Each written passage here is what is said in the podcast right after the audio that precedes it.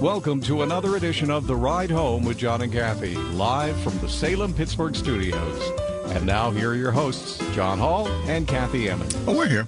We're live. We're local. A little later on the show, we're going to run a little something pre recorded. So, uh, you know, like whenever you see, um, remember like in the old movies, how do we know that the, this happened exactly when it happened? And, you know, it was like a mystery or something, and the guy would hold up a newspaper. Yes, exactly. Right? You go, or, oh. or, or the hostage. right, exactly. The kidnapped victim Yeah. holds that up. But there's no way that we can say, oh, we are live and can prove it. Is there? Is there a way we can do that? No, I don't think probably so. isn't right now. So that all this might have been made like an hour ago. I'm always, I'm also, I think it's important to say that we haven't been kidnapped. Stop blinking your eyes. In case, I see you. Everything in is case okay. people decide, listeners decide they want to send help. Yeah, no. We're okay. We're good. Thank you very much. How about the people in Florida? God oh bless them. my gosh. God bless those people. Boy, Talk about crushed. send help. Oh my goodness. Listen, on yesterday's show, Mm. I talked about uh, my niece and nephew who were flooded twice in New Mm, Jersey. Jersey. Yeah, and I got a text from her today saying that she was like seriously having PTSD about it. Just hearing about all the stuff on TV, she was like oh, like, really? Like in Florida? yeah. Re, yeah, like- like- reliving it all like over again. I mean, that's just that is such a hard Mm. thing to go through. Can you imagine? It just, oh my gosh. Yeah, yeah.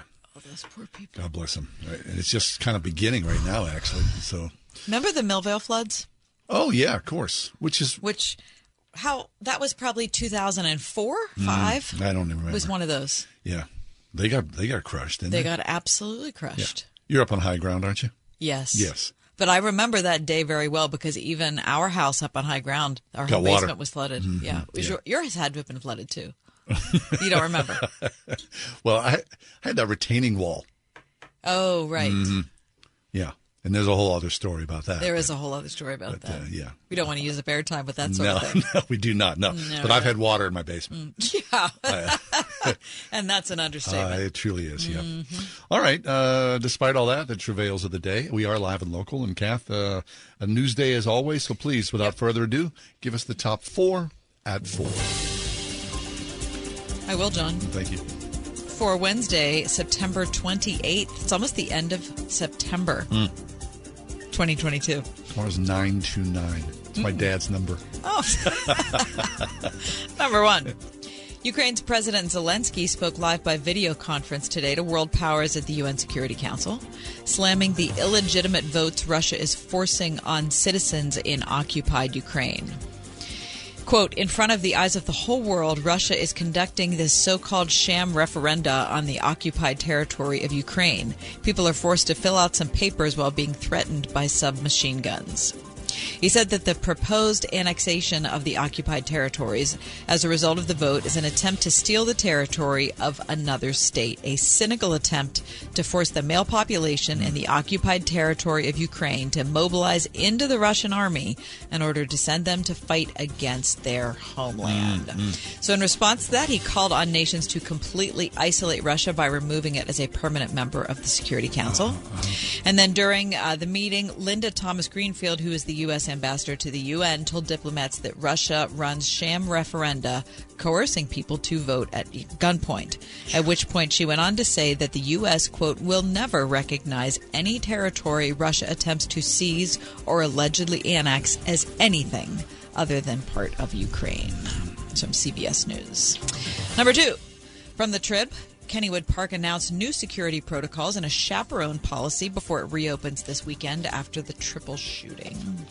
The chaperone policy requires anyone under 17 has to be accompanied by an adult over 21 at all times every stinking minute that you are in the park. And masks are banned after 6 p.m. good. Now, boy, haven't we done a turnaround? We sure have. Yeah. Uh, masks are banned. Um, uh, an alter, uh, the, we know about the altercation between the two groups of juveniles. We know how that all went down last Sunday or Person's- Saturday, person Saturday evening. is still out there, right? Yep. Um, Kennywood also said it plans to increase police presence. Um, Allegheny County Police Superintendent Christopher Kearns said that five county police officers and two West Mifflin officers were working a security detail at Kennywood on Saturday night. Number three, John, you might be interested in this. You might not be. I mean, Give it a shot. Okay, I was I just mean, going to throw know, it up there. this there. is for number three. The FDA announced today new rules for nutrition labels that can go on the front of food packages to indicate that they are quote unquote healthy. What? Are you excited about this? Manufacturers now can label their products healthy if they contain a meaningful amount of food from at least one of the food groups or subgroups. Okay. Now, that seems unnecessary. It seems Pretty shaky. Very large. Okay, so my a first little thought- bit too large of an umbrella. I'm going to go and get like some milk duds Well, 'cause because they have there's milk in them. It's like, oh, that's mm-hmm. healthy food. Now, apparently, they also have to adhere to specific limits for certain nutrients, such as like a cereal would need to contain three quarters of an ounce of whole grains and no more than a gram of saturated fat. 230 milligrams of sodium. You know what I mean? So it's not just one thing. It would have to kind of balance out. But I got to be honest with you, I don't think I'd buy it. No. Can you imagine if that was your job? I know. You had to break down the ingredients and then, you know, And then decide whether you're going to put the healthy stamp right, on the front. Run it through marketing and all that blah, blah. Okay, listen to this. Study showed that obesity, especially among children, rose significantly during the pandemic. I'm sure. When we were all sitting around, so Right, that's no shock, right? Um, kids between 5 and 11 gained an average of more than 5 Mm. pounds. But here's the sad thing. Before the pandemic, about 36% of 5 to 11 year olds were obese. Now it's 45.7%. That's what the Washington Post says today. And number four, more coffee, John Hall. It is good for you. I like it. That's according to a recently published study in the European Journal of Preventive Cardiology that associates drinking two to three cups of Java per day to a longer lifespan and reduced risk of arrhythmias and cardiovascular disease. And that's your top four. Very nice. four. Does that make you happy? Uh, I generally drink a cup. Sometimes, like today, I did have two cups a day. Um, Mike, Mike Adams. Mm-hmm. How down- many cups of coffee does he drink Oh, a he, day? he crushes it, right? Nine, maybe Gary, how many cups of coffee do you drink a day? Uh, very, very little now. Uh, two, okay. two- maybe three at the max. But when I was doing morning shows, it Oh, was of like uh, about ten. Like, you Ten were a day, yeah. right into your veins, Yep. right? Yeah. 10 cups of coffee a day. Now, what if you did that now? You'd be sick. Would your heart explode? I don't know. Or do you not? Are, are you never not affected by caffeine? I, I never noticed a huge difference. Really? Yeah. You don't get jittery. I can I can drink. One of the times I drink caffeine or coffee now is about eight o'clock every night. Oh, no kidding. Yeah. Not decaf, regular coffee, and you're still Yeah. able to sleep Black, well. yeah. Black, really interesting. Huh. I guess All I'm right. lucky. You are. I don't know. I mean, it's National Coffee Day. Did Speaking you know of that? coffee, uh, Yeah. excuse me, some, somebody just delivered some. Oh, look Oh. at that. thank you, Diane. Look at Wow.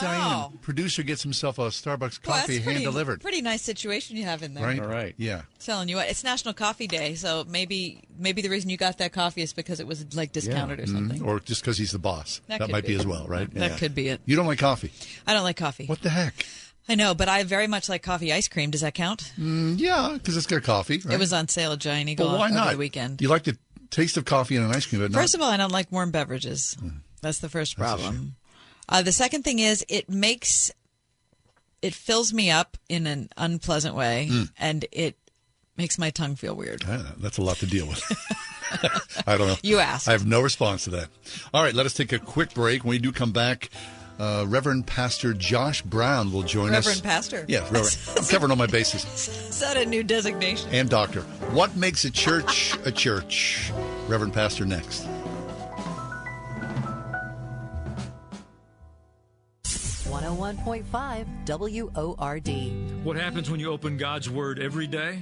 I'm Alan Jackson, and I have the privilege of joining you every weekday here on the radio. I see the transforming effect of God's Word daily. Lives are changed because His Word gives us insight for the challenges we face and encouragement in our walk with the Lord. Join me and let's see what God has in store for us today. A fresh look at Scripture, weekday mornings at 9:30. Alan Jackson Ministries on 101.5 WORD. Okay, from the start, the acerola cherries, alfalfa leaf, aloe vera, apples, banana, beets, bell pepper, broccoli, blueberries, blackberries, cranberry. We make Texas superfood from 55 raw, vine ripened fruits and vegetables pineapple, sweet potato, papaya, parsley, pear, peach. in a capsule or a powder. One daily dose of Texas superfood delivers the healthy benefits of 55. Count them 55 fresh fruits and vegetables, and you can see them all on TexasSuperfood.com. Raspberry, spinach, the nutrients that we need on a daily basis. Thousands of people benefit from taking Texas Superfood every day. Shouldn't you be one of them? Doctors, pharmacists, nurses, and your grandmother all recommend that you eat more fruits and vegetables every day. So if you can't, won't, or don't, Texas Superfood is made for you. TexasSuperfood.com. It's borderline shocking how much energy I have. I hope you use me for the TexasSuperfood.com. Join us on TexasSuperfood.com. TexasSuperfood.com. Christian television is one of the best way to tell the world the truth, where you don't have to live in chaos, and you can access peace and hope, and that there is a God who loves you. Bridge of Hope is coming soon on Cornerstone Television Network. Get involved and hear from special guests Auntie Anne Beiler, founder of Auntie Anne's Pretzels, David and Nicole Binion, Jay Gilbert, Mike Smalley, and Jennifer Eivaz. Join us October 3rd through 7th at 8 p.m. on Cornerstone Television Network. What's for dinner? Burgers? After last week, no thanks. Avoiding foods due to fear of diarrhea, gas, bloating, stomach pain, or loose, oily stools? It may not be just stomach issues. It could be EPI, or exocrine pancreatic insufficiency. EPI can cause uncomfortable symptoms because it's a condition where the pancreas doesn't release enough digestive enzymes to break down food. But EPI can be managed. Use the symptom checker on identifyepi.com and talk to your doctor about your symptoms. That's identifyepi.com. Sponsored by AbbVie. Now that I've got your attention, let me tell you all about us. Whoa, tough crowd. Anybody out there? Hello? Anyone? Fighting to be heard in today's competitive digital world? It's time for Salem Surround. Let us handle everything and get your message seen and heard. Let's turn up the volume on your business with Salem Surround. Learn more by logging on to surroundpittsburgh.com. Surroundpittsburgh.com. Remember that little nursery rhyme you were taught, right? With your hands. Here's the church. Here's the steeple. Open up the doors mm. and see all the people, right? So, does the steeple make a church? Do the people make a church? Pastor Josh Brown is back with us again. Pastor Brown's a regular guest on our show from Bellefield Presbyterian Church in the Oakland neighborhood here in the city of Pittsburgh, here to answer that question today. Hey, Josh, how you doing? I'm doing well, John. Kathy, thanks for having me once again. Always good. We're going to take you over the next six weeks through all the hand motions that John encountered in VBS, and we're right. We can we can do all the Vacation Bible School songs. Thank you. We'll Thank just you. quiz you to see how accurate they are. Uh, okay, so it, so is the church all about the people? Certainly, that's a part of it, right? I mean, the church is the people, the, the those who have been called by God into faith with Jesus Christ, those who call upon Jesus Christ in faith. I mean, that that is certainly uh, what makes the church the church. That's that's what constitutes it. It's an interesting question, though, of well, how do you know when that is present somewhere? I mean, it is is simply the fact that if a couple of Christians get together and they're hanging out, is is that the church, or you know, when when is it something that we can say, well, this is a place where the church is present uh, in as these believers are gathered together. So certainly it is con, uh, consists of the people who are believers in Jesus Christ, and yet that's a question that has often been asked: is well, how, how do you know then? Uh, when is a church a church, so to speak? Right. it is a big question, right? Because churches come in all shapes and sizes, right? Just a, a few families get together and say, this and, is our church. And if a bunch of people get together, decide we're a church, then they can. What if they end up? What if, about if they go off and start doing crazy stuff? Sure, that's yeah. Those, those are fair questions. You know, hey, we we have a building, we don't have a building. Does that make one of us the church and one of us not the church, or the three of us meet up and get dinner together somewhere? Is that the church? And so th- those are fair questions, and and they're not new questions. Um, I think sometimes sometimes not just with this, but other ones. We we think that we're the first generation to wrestle with qu- questions that aren't part of the Christian faith. Um, but that, that's been one that's been around for a while. And at the time of the Protestant Reformation in particular, it was a really pressing question because there were those who were looking to to bring about some needed reform to the church. That that was one of the big questions. Well, well, how do you know when the church is the church? What are the things that what are the things that need to be present in order for us to say, okay, this is a faithful expression of the church? And there were different answers on that within the group coming out of the coming out of that that would call themselves the Reformed tradition within some of that group, they said, well, we, we believe that you can point to three things oh. that we would say need need to be there in order for the church to be the church. And if those things are there, then we can say, okay, this is a place that we can call a church. And if those things aren't there, then we've got to ask some harder questions about it. Very that. good. Okay, good. So, what makes a church a church? Then, Josh, lead us through those three things. Yeah, and this is coming. John Calvin was one of the ones who initially wrote about this, and, and others picked up on it and maybe had added some slight nuances to it. But the three things that they would point to are say, first of all, it's a place where the Word of God is rightly preached and heard. Uh, and that, that's that's significant. Some people just hold, just say it's a it's a place where the scriptures are rightly preached, but the and heard part of it was was also significant. There's an obligation among those who are there to to listen and to heed it. But if scripture is being faithfully proclaimed and taught, that, that is that is one part of it. That's what they would say. That that's one of the marks of they call these the marks of the church, the three marks. So that's one of them, where scripture is rightly preached and heard. The second one is they would say that the sacraments uh, need to be rightly administered, the sacraments of baptism and the Lord's Supper. Uh, so if those are present uh, within the believing community, not necessarily every time they are together, our, our congregation does not celebrate both of those things every single time we gather, but as long as they are a regular part of the life of the believing community, that's something that Jesus himself told us we're supposed to do. Uh, so baptism and the Lord's Supper, rightly administered. And the third one they would say is uh, discipline rightly maintained. And discipline here is not a synonym for punishment. It's not looking to God and just you know punish people for different things. But the root for the word discipline is the same root from which we get the word disciple. So it simply means those who are being faithful in living out their calling as followers of Jesus and, and looking to live in the ways that He has called us to live. So those those in a, those kind of simply that's the quick version of it there, John. They would say if, if the scriptures are being rightly proclaimed and heard, if the sacraments are being rightly administered, and if there is discipline that is rightly maintained, then we can say, okay, this this signifies that the church is present. Okay. So then, good. So then that doesn't. There's nothing in there about denomination, nothing in there about polity or Size. nothing like that, right? This is there's three basic things. So it could be Building doesn't have doesn't Right. say building. Right.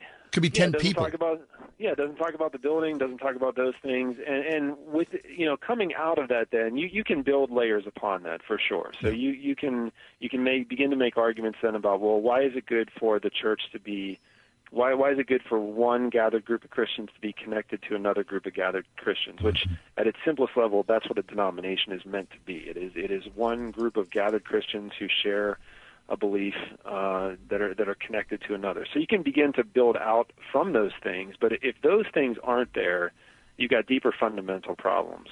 And even Calvin would say things like, "Look, th- you're going to find those things in differing levels of purity. So you're going to find every." Every place is going to, he said, have some things that are that they're not perfect about. But if those things are there, then you've got the right foundation under you. I see. Josh, to be honest, I, I don't hear a lot about church discipline. Now, you know, you as a pastor, certainly, you know, uh, it's different than my perspective as being a member of a church. I think the only time I hear about church discipline is when, like, ever a pastor, you know, you know, sort of implodes and then, uh, you know, Yeah, the church right. rallies around. But th- there's a lot of deeper meanings there. There are, and again, I'm speaking from within my tradition as a part of the Reformed tradition, the Presbyterian tradition. We would make a difference between what we call ordinary discipline and extraordinary.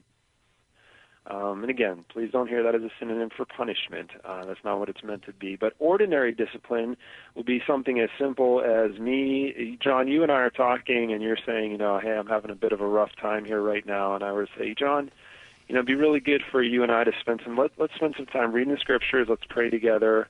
Why don't you meet me in church on Sunday? We can go to that stuff. We we would say that is ordinary discipline in the sense of it's kind of like Proverbs, you know, saying one as iron sharpens iron, so one sharpens another. It's a way of it's a way of just calling one another to faithfulness. It's a way of just calling one another to live into the Christian life. So we would call that ordinary discipline because that's the kind of stuff that should just happen regularly. Uh, it's words of encouragement. It's not. It's not chastisement. In fact, in fact, if I were to encourage you, if I were to say, "Hey, Kathy, I think what you've been doing in in your work really is fantastic right now. I think some of the service you've been doing in the community and blessing people in the name of Jesus is, is fantastic." That word of encouragement, we would say, is a kind of ordinary discipline because it's just it's an exhortation to continue to live faithfully. Yeah. So that stuff should just happen all the time. It should just be a part of who we are.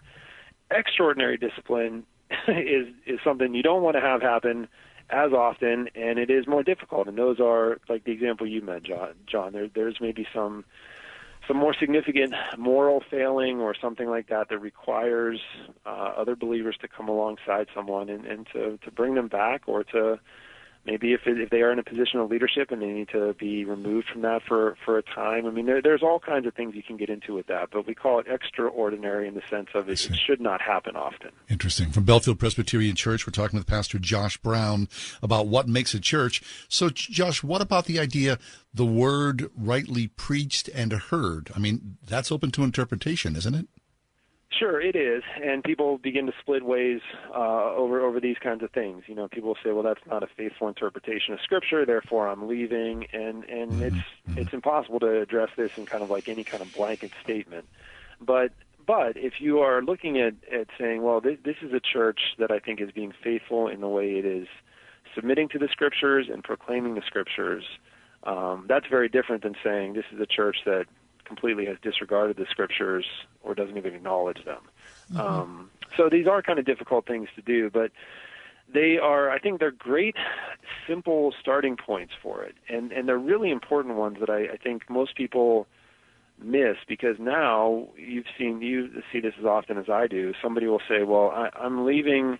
Uh, the reformers would also say the only reason you should leave a church is if those things are not present or they have been so corrupted that they are, are not there in any recognizable form. So they would say if, if those things aren't there, that that's valid reason to separate yourself uh, from a community that you had been a part of, which is not the way most folks go about it now. You know, now it's well, the new pastor's not as funny as the old one, so I'm out of here, or the new worship leader doesn't play the songs that I like, so I'm out of here. And the reformers would say, no, there, there's higher things we should be looking at. If the scriptures are not being faithfully proclaimed and handled, if baptism and the Lord's Supper, the, the, the signs and the seals that God has given to the church, if those things aren't present in some way ever, and if we're not calling one another to lives of, of faithfulness, if those things aren't there, then it's time for you to find a new place. Hmm. Reverend Josh Brown from Bellefield Presbyterian Church. Um, Josh, so uh, is there a difference between the church and a church? So you asked uh, initially at the start of our conversation. So if the three of us go out for lunch, is that a church? It's not a church, but is it the church?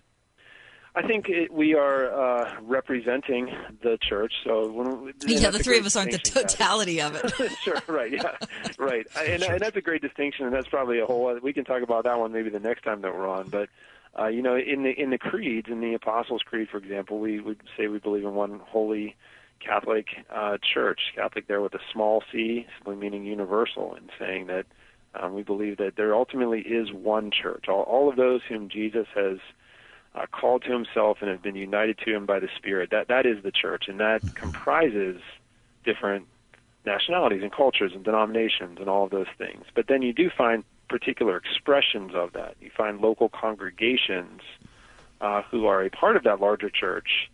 Uh, they're not the totality of it, as you said, and and yet they are a they are they are the church in that they are an expression of it. They are not the fullness of it without remainder. Hmm. Got it. Bellefield Presbyterian Church in the Oakland neighborhood in the city of Pittsburgh. It's right across from um, the towers, right? Uh, the three different um, dormitories, I guess you could say. We we are, yeah. The, the three round dormitory towers. Yeah. We're directly across from them. We're just catty corner from the uh, Cathedral of Learning, uh, just two doors down from the Soldiers and Sailors. So we're, we're right in the midst of all that right here in the Oakland community. Nice. Well, there's an opportunity there right at your doorstep, Josh, isn't it? It is, yeah. With the the hospital systems here, the medical systems, certainly the universities. Uh, we're in, we're basically in the middle of Pitt's campus, but we're right adjacent to Carnegie Mellon and just down the street from Chatham and Carlow and Duquesne and a few others. So uh, that that is a place where we try to engage uh, as well as we can and, and to begin to bear witness to the good news of Jesus uh, among the university community. I love it. I mean, it's a mix of old Oakland, right? Uh, Oakland, how it used right. to be before the uh, sort of the takeover of universities and healthcare, and uh, new Oakland as well. So I'm sure the congregation is very diverse.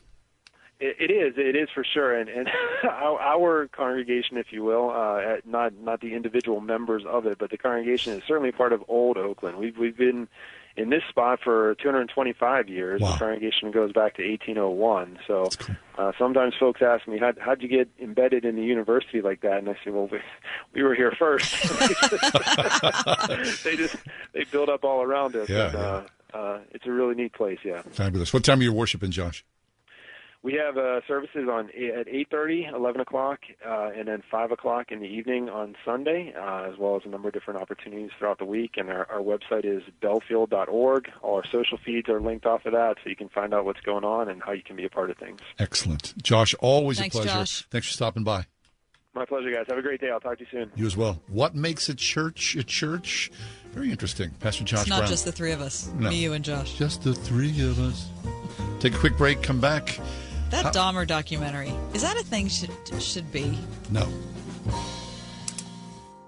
Hurricane Fiona has ravaged the Caribbean with devastating winds, rainfall, flooding. Food for the Poor is already responding to the needs of the victims of the storm. Emergency kits containing food, clean water, and other relief supplies are positioned and ready to go. We need your help to get them to families in need. Your gift of any amount will help these devastated families. Text SEND HOPE, all one word, to 91999. Text SEND HOPE to 91999 and we'll send you a link to give. Or click the red Hurricane Fiona banner at wordfm.com. Hurricane Fiona has decimated Puerto Rico and the Dominican Republic. 85 mile per hour winds, catastrophic flash floods, mudslides, massive blackouts. The population is devastated. With your help, Food for the Poor is giving relief to storm victims. Your gift of any amount will send even more aid to families devastated by Hurricane Fiona. Please give your best gift now. Text SEND HOPE, all one word, to 91999 or click the red Hurricane Fiona banner at wordfm.com. You've all helped build My Pillow into this amazing company. And now, Mike Lindell, inventor and CEO, wants to give back exclusively to his listeners. Hey, this is John Hall. The Percale and Giza Dream bed sheet sets are available in a variety of colors and sizes, and they're all on sale for as low as $29.98 with our listener promo code. Order now because when they're gone, they're gone. The Percale and Giza Dream Sheets are breathable and have a cool, crisp feel. These come with a 10 year warranty and a 60 day money back guarantee. Don't miss out on this incredible offer. There's a limited supply, so be sure to order now. Call 1 800 391 0954. Use promo code WORD. Go to mypillow.com, click on the radio listener square, and use promo code WORD. This offer will not last long, so order now with promo code WORD at mypillow.com for this radio exclusive offer on all bed sheets. For the best night's sleep in the whole wide world, visit mypillow.com. Do you need new blinds or shades? Blindster.com offers custom made blinds, shades, and shutters shipped directly to you at prices less than big box retailers. Blindster blinds are easy to install and guaranteed to fit. Don't overpay for new blinds. Shop today and save big. Blindster.com. Trip to Europe. Visit all 30 Major League Baseball stadiums. Go skydiving. Okay, so you know what you want to do in retirement, but do you know how to get there? Tune into Your Retirement Blueprint with Kurt Kenotic and Ethan Lane of Accurate Solutions Group Saturdays at 10 a.m. to get answers to your retirement planning questions. Plan today so you can do the things you've always dreamt about doing in retirement. Listen every Saturday morning at 10 to Your Retirement Blueprint with Accurate Solutions Group. Investment advisory services offered through ASG Investment Management, LLC.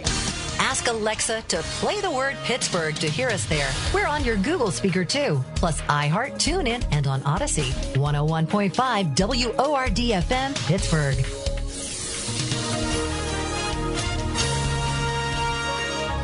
Partly cloudy skies expected for tonight. We'll see a nighttime low of 46. Intervals of clouds and sunshine tomorrow. We'll reach a high tomorrow of 62. Clear skies tomorrow night, low 42. Partly sunny Friday, the high 67. We'll see a little rain Saturday from what will develop into tropical rainstorm Ian in the afternoon. Otherwise, cloudy skies and a high of 61. With your AccuWeather forecast, I'm forecaster Drew Shannon.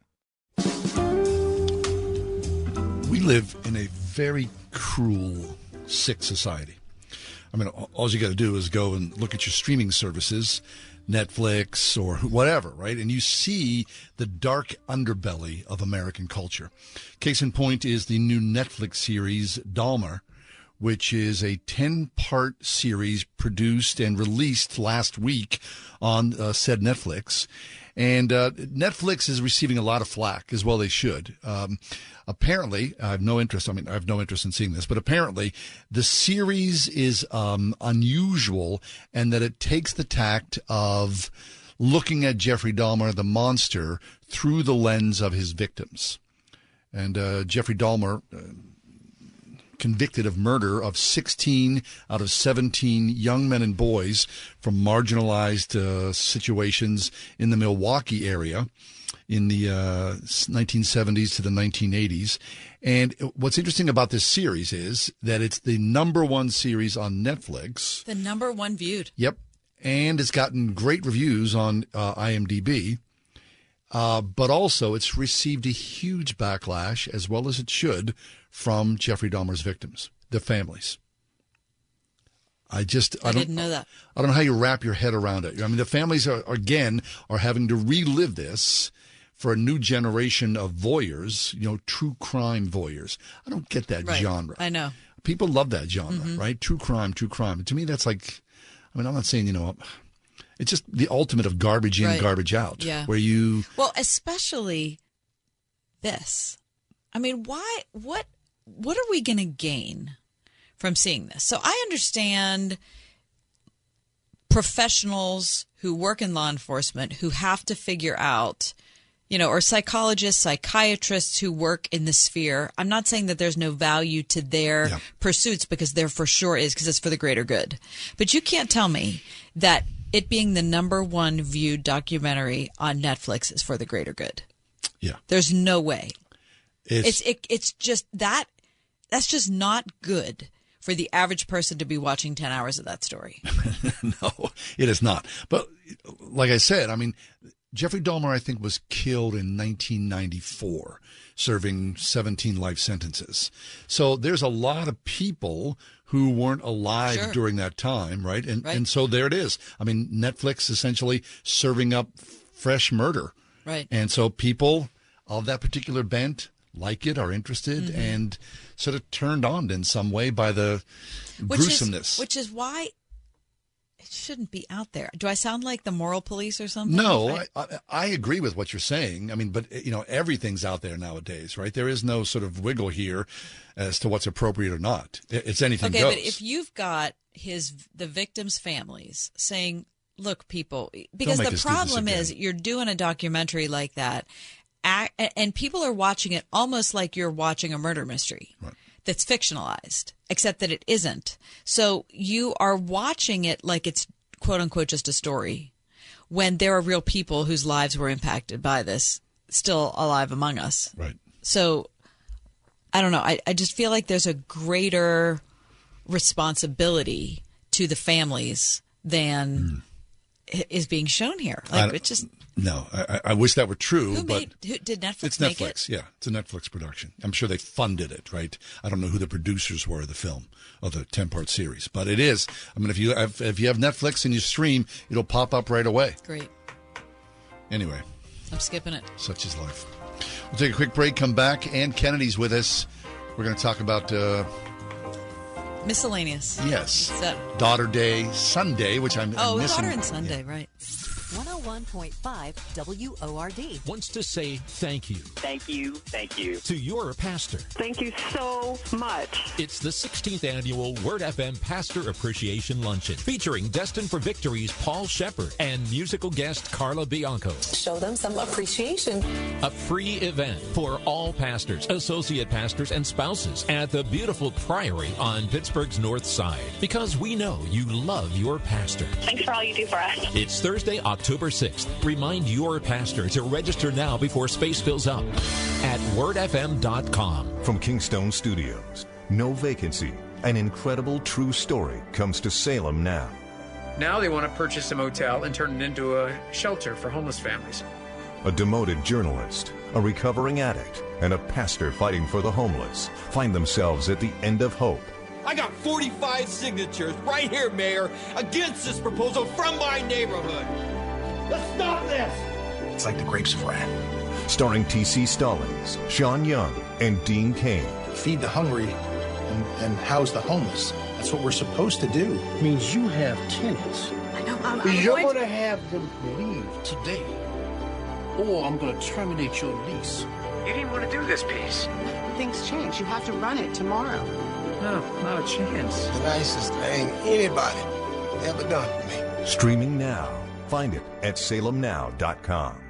Welcome to Hope. Diabetes, high blood pressure, anxiety meds, everyone's on them. If you're a 50 year old male, maybe a bit porky, and you may even have type 2 diabetes, a million dollars of term insurance may only cost you about 200 bucks a month. Call Term Provider. Speak with Big Lou at 800 333 1750. Big Lou will find a term life policy for you even if you have type 2 diabetes, are overweight, or have high blood pressure. Term Provider has helped thousands of people like you who think they can't afford term life insurance. To buy a million dollars of affordable term life for you, all you need to do is call Big Lou at 800 333 1750. Lou will make sure the scales are tipped in your favor. Call 800 333 1750. Big Lou will answer your call and work to fit you into a term life policy that you can afford. Remember, Big Lou's like you. He's on meds too. Call 800 333 1750. 800 333 1750. The uh-ohs are out there.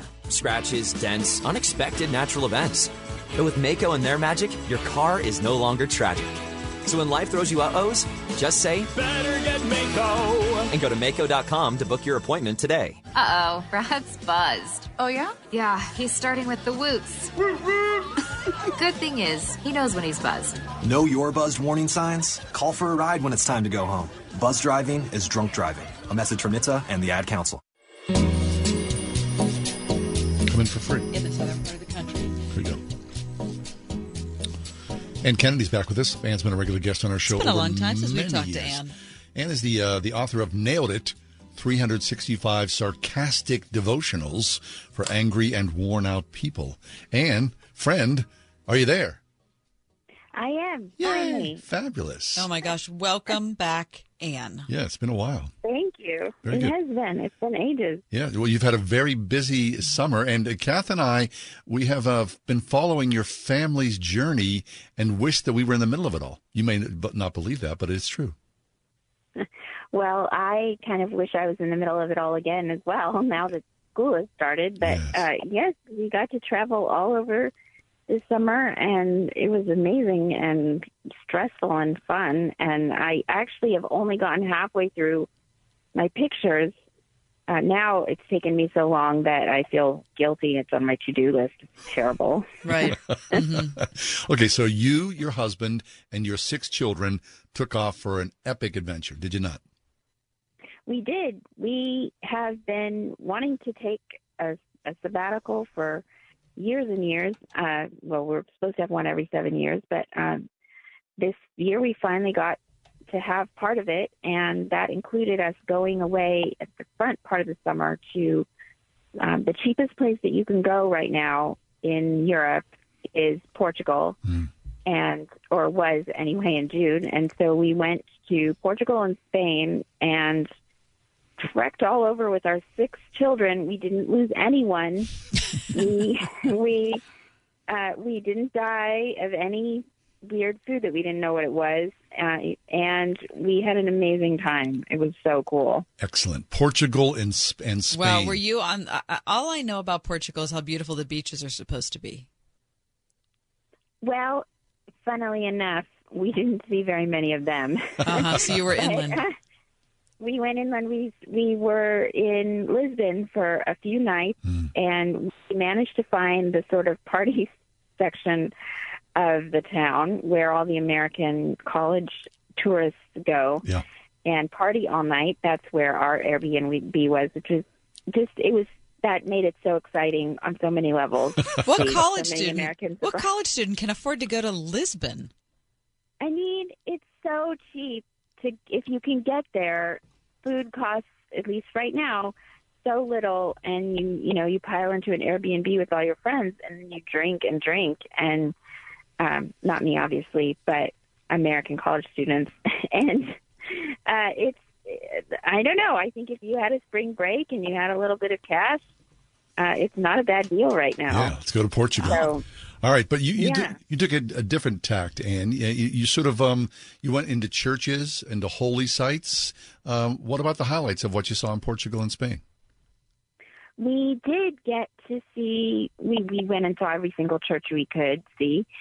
Uh, okay, so there was one amazing place to go in Spain, and it's really the only reason I wanted to go to Spain was to see this church near Seville, a town maybe an hour and a half away from Seville called Cordoba, where there's um, um, what's called the Mosque Cathedral. It's a cathedral now, but it was a mosque for years and years. But the mosque and the cathedral uh, sort of interplay between the architecture and the theology of the two kinds of buildings uh, was am- amazing. It was just you walk in and the the you it's sort of the mu- the Muslim arches welcome you in. It's very hmm. shadowy and dark, and they, it was a feast day, so there was incense because they had just said mass. And you go all the way around, and all of this sort of nooks had been made into chapels.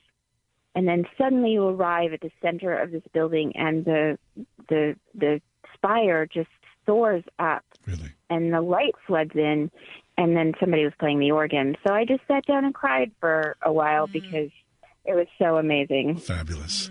Okay, so then as you travel and you see, obviously moved emotionally by that, I'm sure your husband was as well.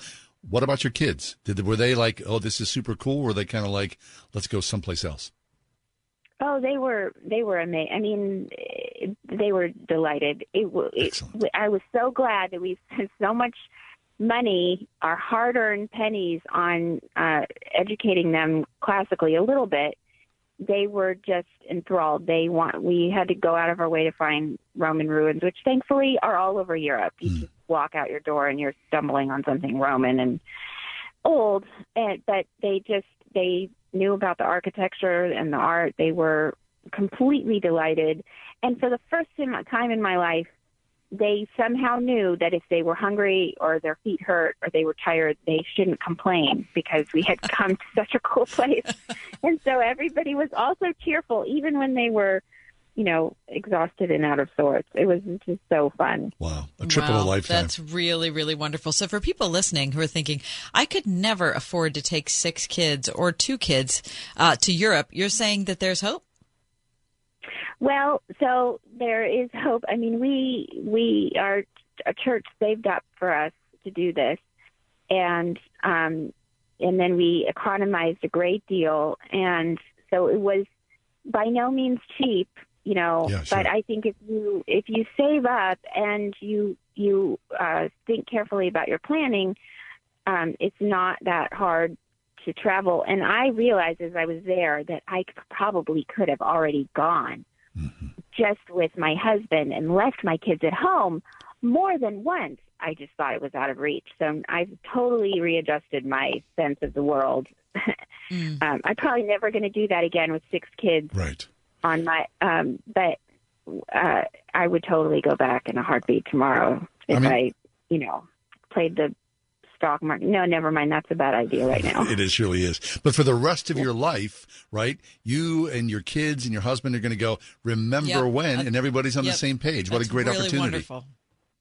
Yeah, um, I'm so grateful because we have two college kids now. That was really our window uh, before we lose some of them. And the youngest ones were old enough to remember and be totally delighted. So it was a, such a sweet spot and a sweet time. And I'm I'm so grateful that we got to do it and that we survived. That's real. I'm I'm happy you survived as well. I mean, I was never doubting that, but you never know. And, and Things can happen. Right, anything can happen. And you know, there's a lot of variables there when you got that many individuals and which brings up the uh, the recent uh, Daughters and Sons Day. Is today Sun's Day. No, I think that was yesterday, right? Oh, I, I don't know. Anyway, I we- failed we, were 'cause I lamenting before you came on the air, Anne, that John has two sons who he loves very much, and yet he forgot about Sons Sons Day on social media, which instantly filled him with guilt and despair. And so I wonder, are you held hostage to these days of celebration? Well, I I decided I saw that it was coming. I oh. guess because as a wave, as my my feeds filled with pictures of other people's beautiful children, and then I became deeply rebellious and angry and decided not to post mm-hmm. pictures of my children on both daughters and Sundays. And then at the end of the day, my husband posted a wretched video of himself with our daughters, and I was so um, shocked that he would fall to the, you know, the fad, the pressures Who of the makes day. Up these, yeah, the pre- who made who made a daughters and Sunday. I don't remember this from last year. Neither do I. It's brand new to me, Anne. I'm glad you said that. I, I mean, somebody is out there nefariously making extra holidays that I have to remember. That's not fair. uh, there's already still, you know, Mother's, I don't know, Halloween. You can't add holidays to my life for any reason. Unless you own stock in Hallmark. So you're just so you're just going to be stubborn and hold out. Well, I missed Daughter's Day on purpose, so I cannot do Son's No, Day you can't. today. I can't do that because that looks bad. So, and you know what? What is awful about it is it doesn't matter how much time you actually spend on your children. The fact that I spent all day in the car driving my sons around town doesn't count for anything because I didn't post it online. Oh, okay, geez, there isn't it that is. the truth? Right. I did all this. It doesn't matter all the other things you did that actually mattered. Right. But the one thing, if you don't put it out on social media, somehow you're you're You failure. Right. Mm-hmm. Yes, exactly. The heck. All right, Anne. So just before you leave us here, uh, your timing was a little off because you missed the uh, the Queen passing, and of course all the royal brouhaha. Um, what, did you fly into England, or did you fly into Portugal or Spain? Well, we we flew into Portugal at the beginning of the summer, and yeah, we didn't. We missed the Queen. I I was born in England. Oh. I was baptized in the Diocese of Oxford. I'm what? I am practically English, and so I cleared my schedule and watched the Queen's events for an entire week. Wow. Basically, this last week because it's um, she is she was my queen, uh, spiritually at least, and um, I in fact I watched the both royal weddings. The first one in England, eating hamburgers as a very young child, the Diana wedding, and then I watched the Fergie wedding in Italy, eating um, probably pizza as an also a young child. And I I remember those days perfectly. So she, yes, I watched every single thing I could watch this last week for her life. Okay, our time's almost up. We have 30 seconds. Tell us what one thing that The stuck highlight? with you. Yeah. The service for her at St. George's Chapel was the most moving I thing so, ever. And the height of the beauty of Anglican worship, which people were so astonished about all week. But of course, that's how it is if you come to my church every Sunday. Just, that's not quite true, but almost. But the, the, the exaltedness of the liturgy, the prayers, mm-hmm. the music, and then the mo- the just the, the her chaplain speaking and praying was so moving. I, it was such a, a blessing to be able to watch it. I'm into that. Fabulous. And always a great Good to pleasure. talk to you, Anne. Our time is way too short, but thanks for coming along. It was great to be back with you guys. Thank you for your patience all summer as I was offline. Easy peasy. Anne Kennedy, she is a guest of, uh, uh, I'm sorry, host of Nailed It 365 Sarcastic Devotionals for Angry and Wild People. Gas in New Jersey and Wisconsin. Hey, good morning. You're heading to the airport, right? Yep, thanks for checking. I like the car. How long have you been a rideshare driver? About three years now. I really enjoy it. Isn't it hard to make money these days with the price of gas being so high? Not for me. I use Upside, the free app that gives you cash back for every gallon of gas you buy. Wait a minute. Are you saying you actually get real money back when you get gas with the Upside app? Yep, I get real cash back every time I get gas. Does that actually add up to anything? I'll make around $200 to $300. Wow, that's serious extra cash. I'm downloading the Upside app now. Download the free Upside app now to earn real cash back every time you buy gas. Use promo code CAR for an extra 25 cents a gallon bonus on your first tank. You can cash out anytime right to your bank account, PayPal, or a gift card for Amazon and other brands. Just download the free Upside app and use promo code CAR for a 25 cents a gallon bonus on your first tank. That's code CAR. Wouldn't it be great to work in a place that makes a positive impact on the people, businesses, and churches around you? That place exists. I know because I work there. My name is Cassie, and I'm the digital marketing specialist with Salem Media Group in Pittsburgh. Right now, 101.5 Word FM and Salem Surround have an opening for one talented salesperson to join our team. Is that you? We'll bring the training, you just bring the talent. An understanding of digital marketing and some direct sales experience will definitely help you stand out. What are you waiting for? Take the first step to a career that is challenging, rewarding, and helps to create terrific results for our amazing customers. Join the sales team at Salem Media Group Pittsburgh. Email your resume to brad.marshall at salempittsburgh.com. That's brad.marshall at salempittsburgh.com. Salem Media Group is an equal opportunity employer. Hope happens here. With the very best in inspirational programming, start your new season with Cornerstone Television Network. Hope Today, Origins, Sister to Sister, Hard Questions, Move Your Mountain, Today's Nashville, Dashing Dish, Signs of the Times, and Cornerstone Connect. Find hope for a better day and sample the best of local Christian TV on Cornerstone Television Network. I think we can all agree that every moment at Eden shaped us and impacted who we are right now. The faith modeled by teachers at Eden Christian Academy has a profound impact on students' lives. We carry with us more than the academics, but a strong, Christ centered foundation. I would just like to thank my teachers, my mentors, my family members, and my friends who have done the best they could to help me in this next phase of my life. Eden Christian Academy, enrolling pre K through 12th grade at EdenChristianAcademy.org. We were just talking about family vacations with Anne Kennedy. Uh, so, researchers uh, wanted to figure out which states are the best for family vacations. So, to do this, researchers scored each of the 50 states on a family adventure index that included metrics such as a child friendly tourist attractions, family friendly hotels, food costs, and residential safety in order to get to the results of the final study. The good news is that the uh, study ranked Pennsylvania as the sixth best overall state with regards to family travel Really? destinations. All right. However, in specific terms that make a family vacation, such as getting ice cream, there's a bit of bad news. It turns out that Pennsylvania has the second highest average ice cream price at five dollars and sixty cents per scoop. Five sixty. That seems like a heck of a lot of money. The only state that beat the Keystone State was Florida, with a total average ice cream price of five dollars and ninety-five cents. Um, the cheapest city to buy ice cream in is St. Louis, where kids can exchange just two dollars and thirty-six of their pocket money. Wow, so this is it's like double St. Yeah. Louis. Mhm. Uh, Oklahoma City, two dollars and forty-two cents. Des Moines, uh, two forty-six as well. But I mean, you know, it is ice cream. Uh, you would think ice cream would be. We got Penn State, like the ice cream powerhouse. Yeah.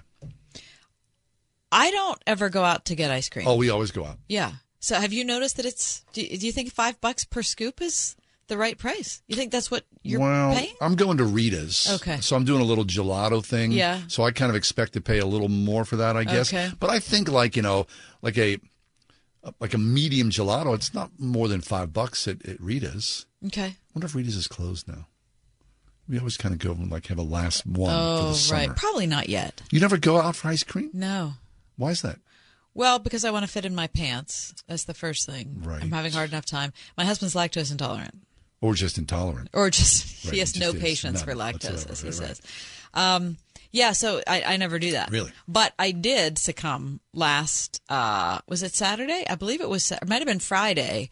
I was in my local Giant Eagle, and Breyer's ice cream was on sale. Of course it was. Breyer's my favorite supermarket ice cream. Was it two for six? Uh, I believe it was two for Yeah, six. that's And coffee ice cream only has 140 calories Mm. per two thirds of a cup, which is still an absurdly small amount. But Thank you. Thank you for coffee ice cream. that's that's so insulting. That Yeah. move. it's delicious. Mm-hmm. And if you pour just the tiniest bit of chocolate sauce on it, it takes it over it the top. Fabulous. Do you like coffee ice cream? Not particularly. What? Not, I love coffee, but no, eh, What? if I'm gonna have ice cream, like if I'm gonna have ice cream, like at a Breyer's, Yeah. I'm gonna go for like strawberry, peach, something like that. What? No, you're not going to go for a chocolate ice cream. No, No, I mean, you know, if it's there, yeah. But I'm going to go for like a, a strawberry or peach or a White House, like a cherry Are vanilla. you? See, I'm never, Yeah. I'm never doing that. What? No, not interested in that. You're doing coffee. No, That's your I go-to. really love coffee ice cream or Chocolate. Any combination like coffee, cookies, and cream. Ugh. I don't like it. that. How about cookie dough? Bring it. You ever Okay, eat I think it's delicious, but it's probably cookie bad dough for you. I think it's kind of gross. I Cookie think dough. cookies and cream is about one of the best no ideas kidding. That'd in be see, history. again. That'd be the last thing I would order. Really? Yeah. I mean, you got you got your high quality vanilla ice Mhm. cream, and you got your Oreos in there. Mm-hmm. What more could a human want? Wait, how about Rita's? So you've never had Rita's? I have had Rita's, but it's been a very long time. the custard. The custard is delicious. Oh, that's yeah. I mean, I think a gelato thing is delicious. Wonder if they're closed. Finally, something you can agree on. Hey, thank you so much. Very good. I think agreeing's overrated. now, come on. No, we- it's good to agree on. It's Rita's. It's gelato. And we both like Breyer's ice cream. Yeah. Right. Breyer's peach is very, very Delicious. good. I'm just saying, if I pick that or coffee, there's, if there's a contest, there isn't one because I'm going coffee. I feel bad. What about pralines and cream? Eh, man. Like gold medal ribbon? Like none of that butterscotchy thing? Butter pecan. God, I love that. We are everywhere. On your radio at 101.5 WORD FM Pittsburgh, at wordfm.com, the Word FM mobile app, iHeart, TuneIn, and Audacy. Dot com. With SRN News, I'm John Scott. Florida Division of Emergency Management Director Kevin Guthrie on what to expect from Hurricane Ian. This will cause life threatening storm surge, flooding, tropical storm force winds will be felt throughout the entire state, and even isolated tornadoes. Some areas experiencing storm surges. Naples with a reported record surge. Fort Myers could see an up to 18 foot storm surge. Ian very close to being a Category 5 hurricane. Not surprisingly, Florida Governor Ron DeSantis warns it's too late to evacuate. It's no longer possible to safely evacuate. Uh, it's time to hunker down and prepare for this storm. Uh, this is a powerful storm that should be treated like you would treat if a tornado was approaching uh, your home. Ian, the first hurricane to hit Florida since 2018. This is SRN News. I was at a big family get together recently. There were four generations and a zillion people there, and I was sitting in the back corner of the room with Grandpa. Ryan, he says, it seemed like yesterday this room was just me. The days are long, but the years are way too short. At United Faith Mortgage, the best part of my job is helping new home buyers, because I often get to hear about life's little things. My son saw the treehouse in the backyard and we knew it was home. Or, this will be our first basement. We're going to make it an awesome game room. As the years fly by, way too short, I believe that God has given us these kind of little things in the middle of the chaos. It's simply our job to notice and appreciate them. If you happen to be thinking new home, I hope you'll consider us. We're committed to Word FM and one on one white glove service. And we also have this fancy direct lender advantage thing that can often save you money at UnitedFaithMortgage.com. United Mortgage Corp, Melville, New York. And NMLS number 1330. Pennsylvania Department of Banking and Securities. Mortgage lender license 22672. Do you know how much you're really paying for life insurance through work? I can almost guarantee you're overpaying for limited coverage. I'm Joel Clark, a select quote agent for over 20 years. My clients are shocked to learn how expensive life insurance at work really is because of a rate that's driven up by unhealthy people. Why pay more when you don't have to? For over 35 years, SelectQuote has helped people save 50% or more by shopping highly rated insurance carriers. I found a 40 year old man with high blood pressure, a $500,000 policy for only $18 a month. Don't procrastinate. Workplace open enrollment will be here soon. Let SelectQuote save you money and get you the coverage you need to protect your family. For your free quote in just minutes, call 1 800 865 2266. That's 1 800 865 2266. 1 800 865 2266. Or go to selectquote.com. Full details on example policy and carrier ratings at selectquote.com slash commercials. Price could vary by health issuing company and other factors. Not available in all states. What's for dinner? Burgers? After last week, no thanks. Avoiding foods due to fear of diarrhea, gas, bloating, stomach pain, or loose, oily stools? It may not be just stomach issues. It could be EPI, or exocrine pancreatic insufficiency. EPI can cause uncomfortable symptoms because it's a condition where the pancreas doesn't release enough digestive enzymes to break down food. But EPI can be managed. Use the symptom checker on identifyepi.com and talk to your doctor about your symptoms. That's identifyepi.com. Sponsored by AbbVie. All of us come from somewhere. All of us have origin stories. From executive producer Larry Elder Divine Providence was clearly operating in the lives of black Americans. and director Justin Malone. When I was growing up, we were never taught that America was bad. We were raised to love America. comes the continuation of their 2020 hit film, Uncle Tom. Uncle Tom Part 2 An American Odyssey. Available on Salem Now.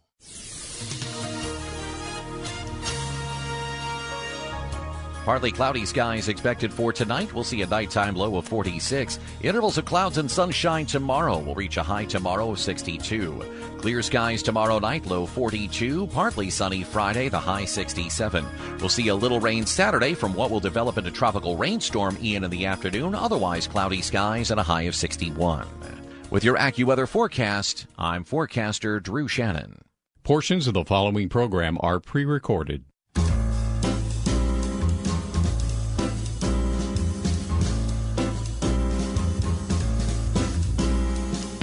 Welcome to another edition of The Ride Home with John and Kathy, live from the Salem Pittsburgh studios. And now, here are your hosts, John Hall and Kathy Emmons. Oh, we're here. We're live. We're going to talk with Paul Shepherd a little later on in the hour. We had to pre-record that interview with Paul. Right. So the legalese is we must tell you Mhm. that it's pre-recorded. We're not trying to be tricksters. No, we're trying to be so forthright. You Yep. wouldn't believe it. Yep. Kath, uh, overall, would you say that you're satisfied, somewhat oh, satisfied, Oh, or dissatisfied with customer surveys. Are you kidding me? I am so done. You don't like a customer survey? with customer surveys? Really? I can't stand it. I don't mind them. I hate it. Really? I this is how can you like that? I don't know. It doesn't bother me. I mean, I kind of feel like I'm, you know, providing a little feedback. Okay, I'm happy to provide feedback if it wasn't every time I did anything there is that. anywhere. Right, I get that. But if I especially have like a really good experience, I'm fine. I want to yes, tell people that. Sure, I think it's a great thing. The bad thing, the bad experience, mm, Are you going to tell? well, I'd pre- prefer a different route. What what route would that be? Call somebody. Would you do Speak that? to someone. I've done that. Sure, yeah.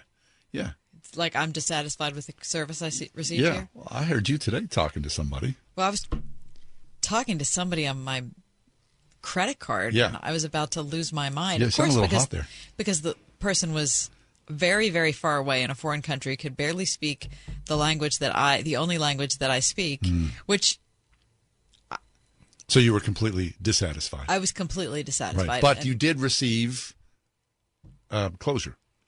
Uh, well, they s- They said that. said that they're fixing it. Yeah. But I don't buy that. I'm not particularly overwhelmed by the competency that I experienced. At the end of the call, did you ask? Were you asked to have a survey? No, I didn't, and I, they Uh-huh. didn't send me one, which means that I think they're afraid of what I'm going to Okay. say. Okay, so here's the deal. So the survey apparently, like you, most people don't take the surveys. Because there's too many of them. So uh, U.S. companies are now finding other ways to gauge their feelings. Uh, marketing executives and business professors say customers. Why are they all? Why? Why are we all concerned about you wanna that? do a good job. Okay. People have always wanted to do a good job. Why all of a sudden? because now we can. In the last two, 18 months, are we flooded Yeah. with give us your feedback? Because the technology allows us to. Okay. Right? Don't you think? Probably. So companies can now apply uh, AI to analyze the language used in transcripts of calls and chats. They say that they can evaluate how happy or angry customers are or why they are calling. From there, companies hope to more quickly and accurately decide on the next action to improve their services. Wonder what the AI is going to say about the conversation you overheard with my credit card company. So there's a now there's a physical copy of that conversation, Great. right? Is it going to assess my the the volume of my voice and the intensity of my expression? Isn't that something like whenever you're, you know, like you're at work and you're having a more personal phone call? Yes. right? And Did it, did it raise your blood pressure a little bit hearing me that angry? it got a little tense. Yeah. I got a little tense. Like I was like, uh, Uh-huh. I You- thought like yeah, because we have secondhand tension with one another. we do. Yeah, I thought like it was kind of like my dad was yelling at me or something. Yeah. I, I got a little nervous. I was so annoyed. I mean, the whole reason I took out the credit card money. is, of course, you know, because I was getting a deal at the store I was buying. Mm, You know what I mean? Well, if you register for this credit card, you'll get 20% off. Sure. Oh, yeah. This was years and years and years ago. Yeah. So I said yes to it. So it's been fine. I v- use it very rarely. Well, it just switched over to like a different company. Like it's the same store, but they're now using a different credit company. Uh-huh. So now I have to go through this rigmarole with a new organization who obviously is not based in the United States after talking to two of their operators. Was it worth the twenty percent off? I think not. Hmm. I think I probably should have just paid the 20% and saved myself the thanks. What was the original twenty percent off for? Can you can you share that? I did buy some dresses over the summer. Oh. Thank you for asking. Twenty percent off. And I did get 20% off. All right, but you know now you of. But now I'm paying the price. Yeah, Because right. now I'm using my own time and your time because you and I could have been working. Yeah, I mean, Like- no such thing as a free lunch, so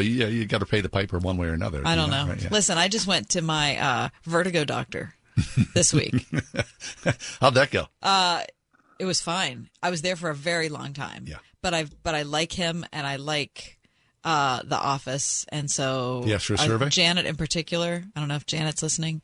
Uh, I love Janet, who's worked for him for a long time. Dr. Hillman. Hmm. In case anyone's wondering who my doctor is, I'll give him a plug. Todd Hillman. Hillman. Anyway, um, I was there for a very long time, and I bet I was out the door ten seconds before I got a, A survey. Yeah. And I Mhm. thought, for crying out loud, can I just stop at Starbucks Right. first No. before getting assaulted? I did the same thing yesterday. I went and had some tires adjusted on my car, literally like within 30 seconds. Just, they're just being efficient. Yeah. I Okay, don't have so a problem did you fill it. it out? No. I did. Oh, you did. Because it was your doctor. Because you got, a, I you got a connection to and the I doctor. liked and I like that. I Right? liked the office, and so I filled it out. Right. No, my tire thing. But what about when they say you want to tell us a little bit more about it? Are you filling out? Are you writing a little essay there? It depends. Like you know, like uh, when I went away, I stayed at this little hotel, little motel, Mhm. Sand Dollar, the Sand Dollar Motel. And when I get like a really good experience, I'll go on Yelp and leave a little something. yeah, that's smart. That's right? very nice I, of you. Because I want to help those people because they That's they did such nice. an excellent job. But they didn't ask me for a survey or Right. anything like that. I just did it on my own accord because you want you want to reward excellence, don't you? Sure. Yes, you do want to reward excellence. Yeah. All right. Um, Is there a survey for this show? For this conversation? That would be Were you completely satisfied or, or were you somewhat satisfied? or people send you an email? Barely satisfied. I'm so disappointed. yeah, I'm, I'm, disappointed so in you, disappointed. Calf. I was disappointed when I was listening to you. On the, Were you disappointed? I was disappointed?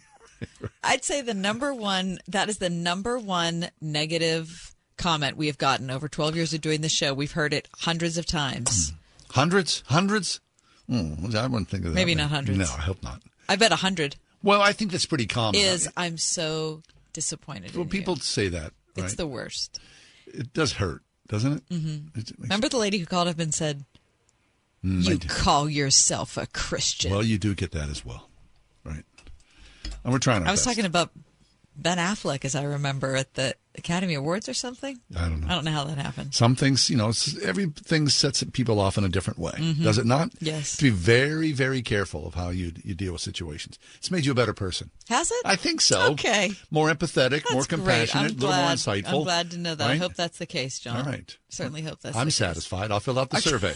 I will. Very With nice. your co-host. Uh, yes. Are you somewhat satisfied with your co-host? We send out surveys here at Word FM from time to time. Do we? we? not? I I've believe so. Like an email blast. Word. FM's never asked me what Word I thought. FM fan club. No one ever has. WordFM.com. Coming up next, Dr. Curt Thompson, psychiatrist in private practice in Falls Church, Virginia. How do we practice for heaven? 101.5 WORD. Propaganda, lawlessness, violence. Seems to me there's big trouble ahead. That's Allen Jackson with a warning. You could have access to all of Allen Jackson's messages by winning an Apple iPad Air, plus hard copies of his books. To enter, log on to our station website, keyword trouble. When you log on, you'll receive a free download of a chapter from his new book, Big Trouble Ahead. Register now at wordfm.com slash trouble. Attention. If you owe back taxes to the IRS, this message is for you. Congress has passed $80 billion in funding to more than double the size of the IRS. 87,000 new IRS employees means more audits, collections, and penalties. This will make the IRS larger than the Pentagon, State Department, FBI, and Border Control combined. Now is the time to call Civic Tax Relief. I owe the IRS $37,000. Civic Tax Relief basically represented me against the IRS, and by the time everything was completed, I didn't owe the IRS anything. Their tax resolution specialists can stop the IRS from taking money out of your paycheck. With Civic Tax Relief, they were able to save me upwards of $80,000 that I would have had to pay. For your free tax relief information, call now 800 506 5803. That's 800 506 5803. I would recommend anyone who has a tax problem to contact Civic Tax Relief. 800 506 5803. International travel is open again. So now is the perfect time for that trip to Israel, the trip of a lifetime. A trip to the Holy Land will bring you face to face with one of the most fascinating countries on earth. More than just a vacation, this meaningful trip is your opportunity to enjoy the freedom to travel again, walking the ancient streets of Jerusalem where Jesus walked, sailing the Sea of Galilee, and floating in the mineral rich Dead Sea with its healing and rejuvenating power. Sebastian Gorka and Dinesh D'Souza, along with our trusted travel partner, Inspiration Cruises and Tours, personally invite you to experience Israel with them this November. To book your trip to Israel, log on to standwithisraeltour.com. That's standwithisraeltour.com. Then call 855 565 5519 to secure your spot. Call today 855 565 5519. My heart was racing just making spaghetti. I could have waited to tell my doctor, but I didn't wait. I was short of breath just reading a book. I could have delayed telling my doctor, but I didn't wait. They told their doctors and found out they have atrial fibrillation, a condition which makes it about five times more likely to have a stroke. If you have one or more of these symptoms, irregular heartbeat, heart racing, chest pain, shortness of breath, fatigue, or lightheadedness, this is no time to wait. Contact your doctor. Brought to you by Bristol Myers Squibb and Pfizer.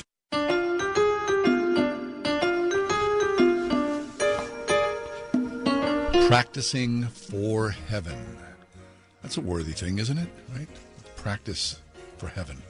Dr. Curt Thompson's back with us. Dr. Thompson's been a regular guest on our show over the years. He is a psychiatrist in private practice, the author of The Soul of Desire Discovering the Neuroscience of Longing, Beauty, and Community.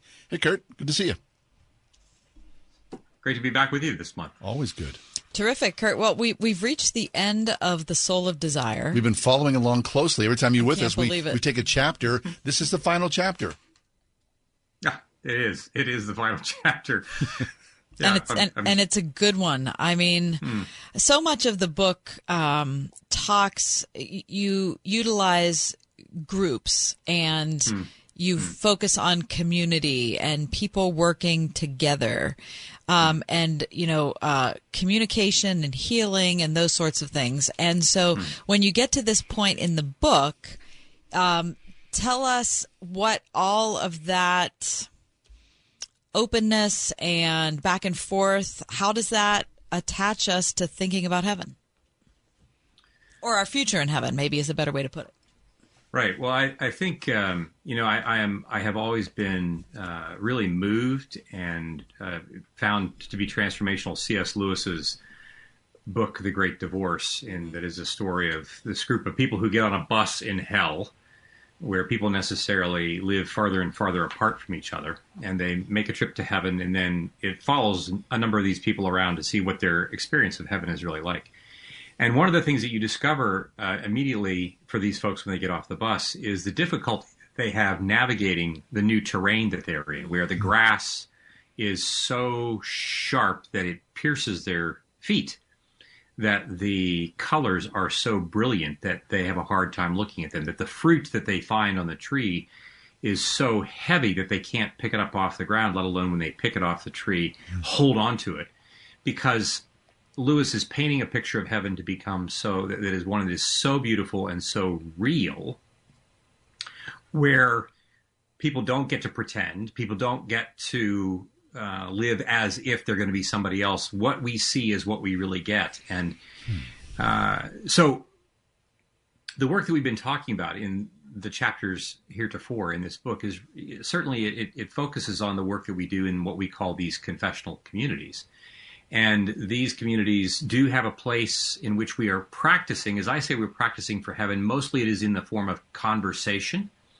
Um, but these are intended to be models for what we are to be doing in everyday life. One of the things that we tell folks is that the things that we do in psychotherapy are actually uh, no different than anything else that happens in everyday life. People think that, my goodness, like psychotherapy, this must be something that is just like really strange. Whatever goes on beyond the, those those doors, like it must be weird, uh, something esoteric.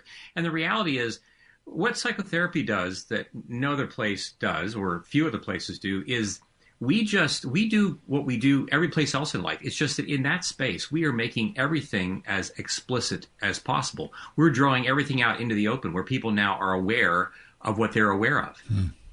and of course we live our lives i mean shame does this to us. It has us hiding in pockets. It has us pretending to be things that we're not. It has us uh, addicted to all kinds of things. It has us angry at all kinds of other people who are not like us that we identify as being other and the violence that ensues with our language, let alone our weapons and so forth.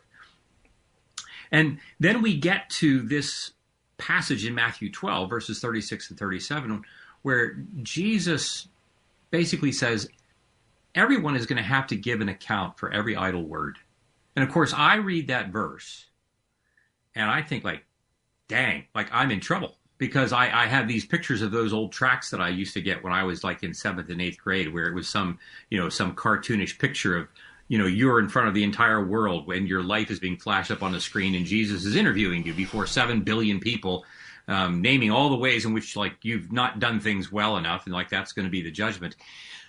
And Jesus does say you're going to have to give an account for every idle word. But what if the way he asks us to give an account is a very different way than what we are used to. We only imagine a God who can ask us for an account because he's looking to judge us. He's looking to shame us. He's looking to uh, discern did you do this well enough or not.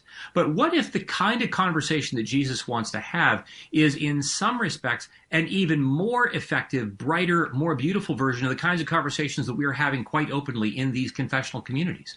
What if at the moment that he says to me, Curt, gosh, let's talk about that moment that you lost your temper in the kitchen. And I'm like, dang, like, I, like what, one more instance of this? Do we, do we really have to do this in front of seven billion people? You're like, well, wait, wait a minute. What happened? What was that about? What were you longing for? What was underneath all that? And imagine Jesus having the kinds of conversations in which he's asking the where are you and the what do you want and the can you drink all those questions that we talked about in our last conversation this notion of how we are being asked deep questions because jesus is really longing for us to become even in the judgment he is asking us to become more than we imagined that we could become this is essentially what we are doing in these confessional communities, but not just to be limited to there. We want these to be a modeled conversation that can take place in proper ways in your law practice, in your engineering work, in the radio studio. That those things that it's not that we're telling everyone every single thing about our life, but as it pertains to the work that we do together, we want to be transparent and vulnerable because we want to create more beauty and goodness together. Yes. But I can't do that if I have parts of me that are hidden that I'm working really hard to make sure you never find out. And that becomes energy that I'm going to have to burn to contain all that, and that is not going to be available to me to think creatively about the next radio show that we want to do. Mm-hmm. I'm not going to be able to do that because I'm burning all this energy every place else. And Jesus has a mission, as he had for Adam and Eve, to steward this beauty and goodness of the earth. And instead of stewarding it, we devour it. We devour each other along the way. And these confessional communities become a laboratory, if you will, where this passage of Matthew is lived out. We're really having the conversation. We are really doing the work of making sure that we're giving an account for every idle word, for all the stuff that's banging around in our head, that if we aren't naming, we're going to act it out. We're going to act it out at home. We're going to act it out at church. We're going to act it out everywhere we are. And in so doing, it changes our capacity to be agents of beauty and goodness in the world in ways that are practicing for the heaven that is coming. Because if the heaven that is coming really is going to be like what we read about in Ezekiel and in Revelation, I need to know that like I'm going to be able to be in it. Hmm. That I'm going to be able to be as transparent and as honest as Jesus wants me to be.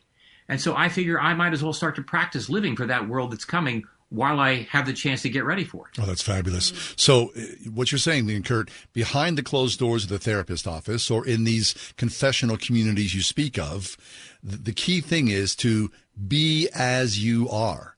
Because if we can be as you are, then we forget about the fear, the shame, the regret, the anger, the sorrow, all those things that separates us from ourselves. That's right.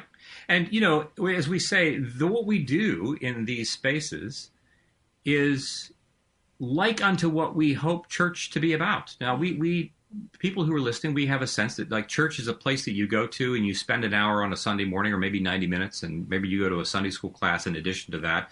You hear a preacher, you worship, you read scripture, all these, these are the kinds of things that happen, and then you go home and eat pot roast. But what the church is intended to be is a crucible for change. It is intended to be a place where we are transformed. And the way we are transformed, the intention of a sermon, the intention of the reading of the scripture, is to hear God being transparent with us about himself and about what he's longing for for us, for him to be vulnerable. And so, to the degree that we are going to match that, that we are also going to be vulnerable, that we are also going to be transparent, we open ourselves up to other members of the body of Jesus to be agents of that very change. One of the things that happened, just happened today in one of the groups that we were running. This notion of, uh, you know, we talk about how, we, and we talked here on the show earlier, this notion that, you know, when we enter into a group, we first come in and we're there to work on my problems that exist outside of the group, like back at home. But eventually, we come to find that if I am working hard enough to be myself here, at some point, I'm so going to be myself that I'm going to be something that you're not going to like. Mm-hmm. Because at some point, like this is true for everybody. Like ask any married couple, right? You fall in love with a person, you get married, and then you're like, holy cow, what have I done? Mm-hmm. Because I'm, you know, I really wanted to be married to me. I just wanted me to look like her. That's really kind of what, what it's about. Right, right. But, but instead, like we notice that we are now affecting people in the room in real time and space. And it becomes very easy then for us to talk in abstract notions. Like, for instance, one of our members might come into the group and say, like, I'm just really concerned about the way, you know, I, I would, I'd like for all of us to be on time, and we're not always on time. Well, it's easy to say, I'd like for us to be on time. I'd like for, you know, we, we talk in these, as opposed to, I would really like for George, George, you're late all the time. And I want, like, and it's, and it's really making me angry. I mean, this is the thing, right? This is what happens in church. We have all kinds of things that happen in church where we feel things, we sense things between us and other people that we never name. We don't actually work something out with that person in real time and space. And then you wonder, goodness, what's going to happen when we get to heaven and Jesus says, Curt, you know, Randall is here. And I'm like, how did he get in? I like, I don't know how he made it.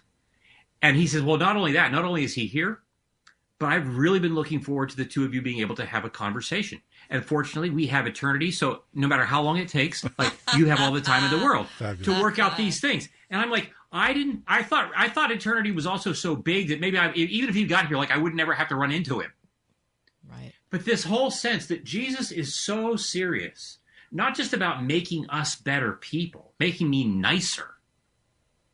He wants me to be a person who bears the fruit of love, joy, peace, patience, and all the rest as part of this mission for me, along with the Randalls in my life, to collaborate and create beauty and goodness in the world, we have no idea how painfully difficult it was for Jews and Gentiles to come to the table together and not see each other as the enemy.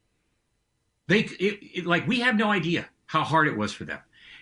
And, and yet, this is exactly what Paul is writing about. This is exactly what Jesus is talking about. this notion that we are going to have the kinds of conversations of transparency with those with whom we are differentiated from in order for us to create beauty and goodness in the world, not least of which, by the way, we love one another, especially the people with, with whom we have great difference. Fabulous. The book is called The Soul of Desire Discovering the Neuroscience of Longing, Beauty, and Community. I'm showing it if you're watching. If you're not watching, you should be on uh, YouTube at The Word Pittsburgh. You can see the book right here. You can, if you're not watching now, go back and watch it later and see Curt's face. Um, Curt, I have enjoyed this so much. Me it's too. just been such a terrific Excellent work. walk through this book. I've talked to, to um, at least three people who've already read this and love it and recommended it to me. And I thought, well, I was just about to recommend it to you. And then we were talking about the Wow. same book. So, um, such a good job. Practicing heaven. Thanks. Thank Yeah. you. Very Thank you. good. Thank Yeah. you. Yeah, very good. Thank you. We Always, value guys. we value your friendship, Curt, and your presence on the show. And it's Likewise. so and good me to see you. Right. Very much. Yeah. Let's Right. get together in the same space sometime soon. Mhm. Can we do that? Right on. Right on. That would be awesome. Right on. Okay. Dr. Curt Thompson, uh, The Soul of Desire, is a psychiatrist in private practice in Falls Church, Virginia. Does this make sense? That's coming up next. Nothing in this world beats real life experience. Now, of course, a a lot of us have sent our kids to college. There's a lot of classroom work and theory and whatnot. But then, hopefully, there's a day where the rubber hits the road Mhm. and your kid goes out and spreads wings and becomes part of the real life environment of what it is to earn a living. And prior to that, the internship is what gets you ready, right? That's the time when you're like kind of in the work world, but not fully in the work world, right? And you're kind of trying to test your wings and ask the questions and Get some guidance. and maybe perform well enough that you could get somebody's attention later on and maybe get a job. Right. Now, at Grove City College, the opportunity for internships exists Mhm. and people cement themselves inside of a, a corporation. And once you graduate, then, I mean, the possibilities are endless. On campus, people come to Grove City and go, we know the nature, the quality of these students. This is an A plus. We're invested in these students because we see what you produce. Count us in as corporate partners. So if that sounds interesting to you or something that might be appealing and a great thing for your child to strive for, consider Grove City College. Look them up online, gcc.edu. That's Grove City College.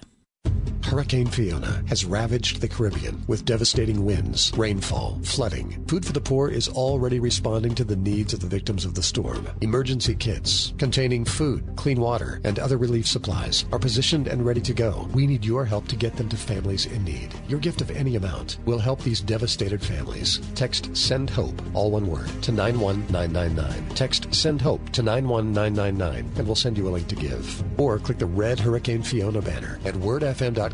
Hurricane Fiona has decimated Puerto Rico and the Dominican Republic. 85 mile per hour winds, catastrophic flash floods, mudslides, massive blackouts. The population is devastated. With your help, Food for the Poor is giving relief to storm victims. Your gift of any amount will send even more aid to families devastated by Hurricane Fiona. Please give your best gift now. Text SEND HOPE, all one word, to 91999. Or click the red Hurricane Fiona banner at wordfm.com.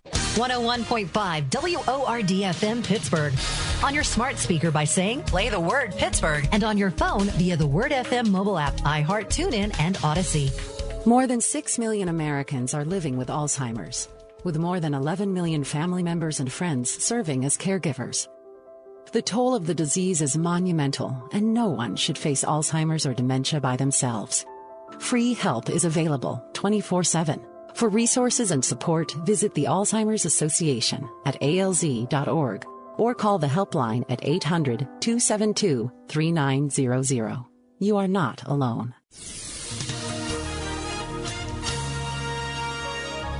Partly cloudy skies expected for tonight. We'll see a nighttime low of 46. Intervals of clouds and sunshine tomorrow. We'll reach a high tomorrow of 62. Clear skies tomorrow night, low 42. Partly sunny Friday, the high 67. We'll see a little rain Saturday from what will develop into tropical rainstorm Ian in the afternoon. Otherwise, cloudy skies and a high of 61.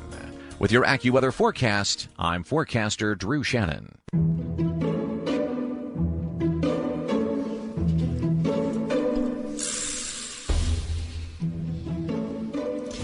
Does this make sense? Does what make sense? Hot sauce. Oh. Funny you should ask. I had some today. On what? A hard boiled egg. Did you really? Mm-hmm. Oh. Hot sauce is like the nectar of the gods. It makes 100% sense. Now, why does that make sense? Because it takes something simple, mm-hmm. like an egg, mm-hmm. I like a hard boiled egg. Sure. And it elevates it to something a little different. It adds a little zing, a spice to it. Is it painful? Uh, sometimes the more painful, the better. Now, what are we doing? What are we doing with the hot sauce? Sometimes that kick is really what you need. It changes the dynamic of your day. I, I you don't believe in that? No, I, it doesn't I'm- make sense to I'm- you? It does not make sense. You don't like me. hot sauce? No. What are you kidding me? What? Really? I, no. I'm surprised by that. I have no connection to that at all. What? None. Really? Never use I it. I love it. I use it all the time. All the time. I think you're in the minority. For I probably am for the taste or for the pain. Both.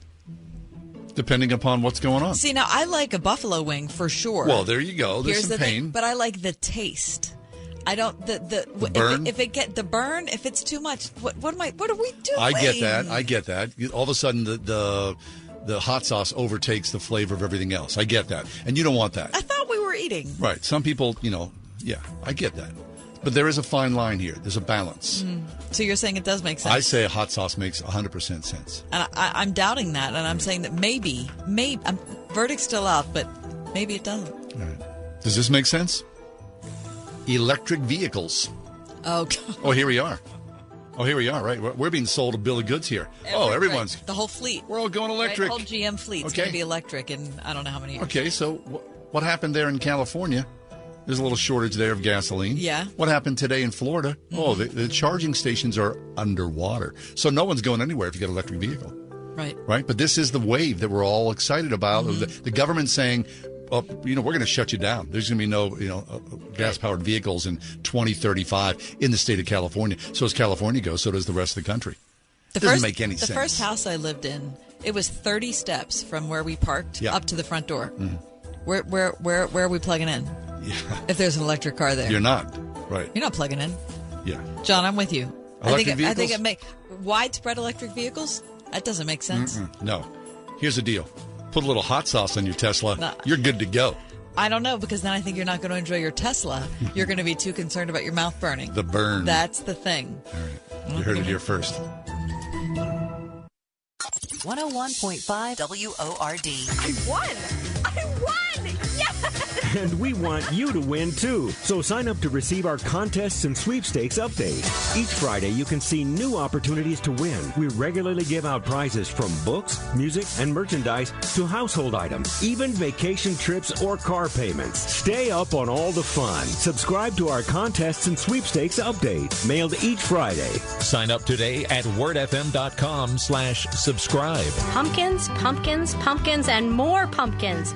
Pumpkins are what the Springhouse is thinking about this time of year. Hi, it's me, Marcia from the Springhouse, and we love sharing our farm with you during this beautiful time of year.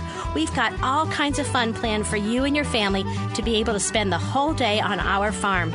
Pumpkin patch hay rides, a petting zoo, giant square bale stack and pipes for sliding, a hay maze and a corn maze, pumpkin picking right out of the field, old time games under a tent up on the hill, and lots more.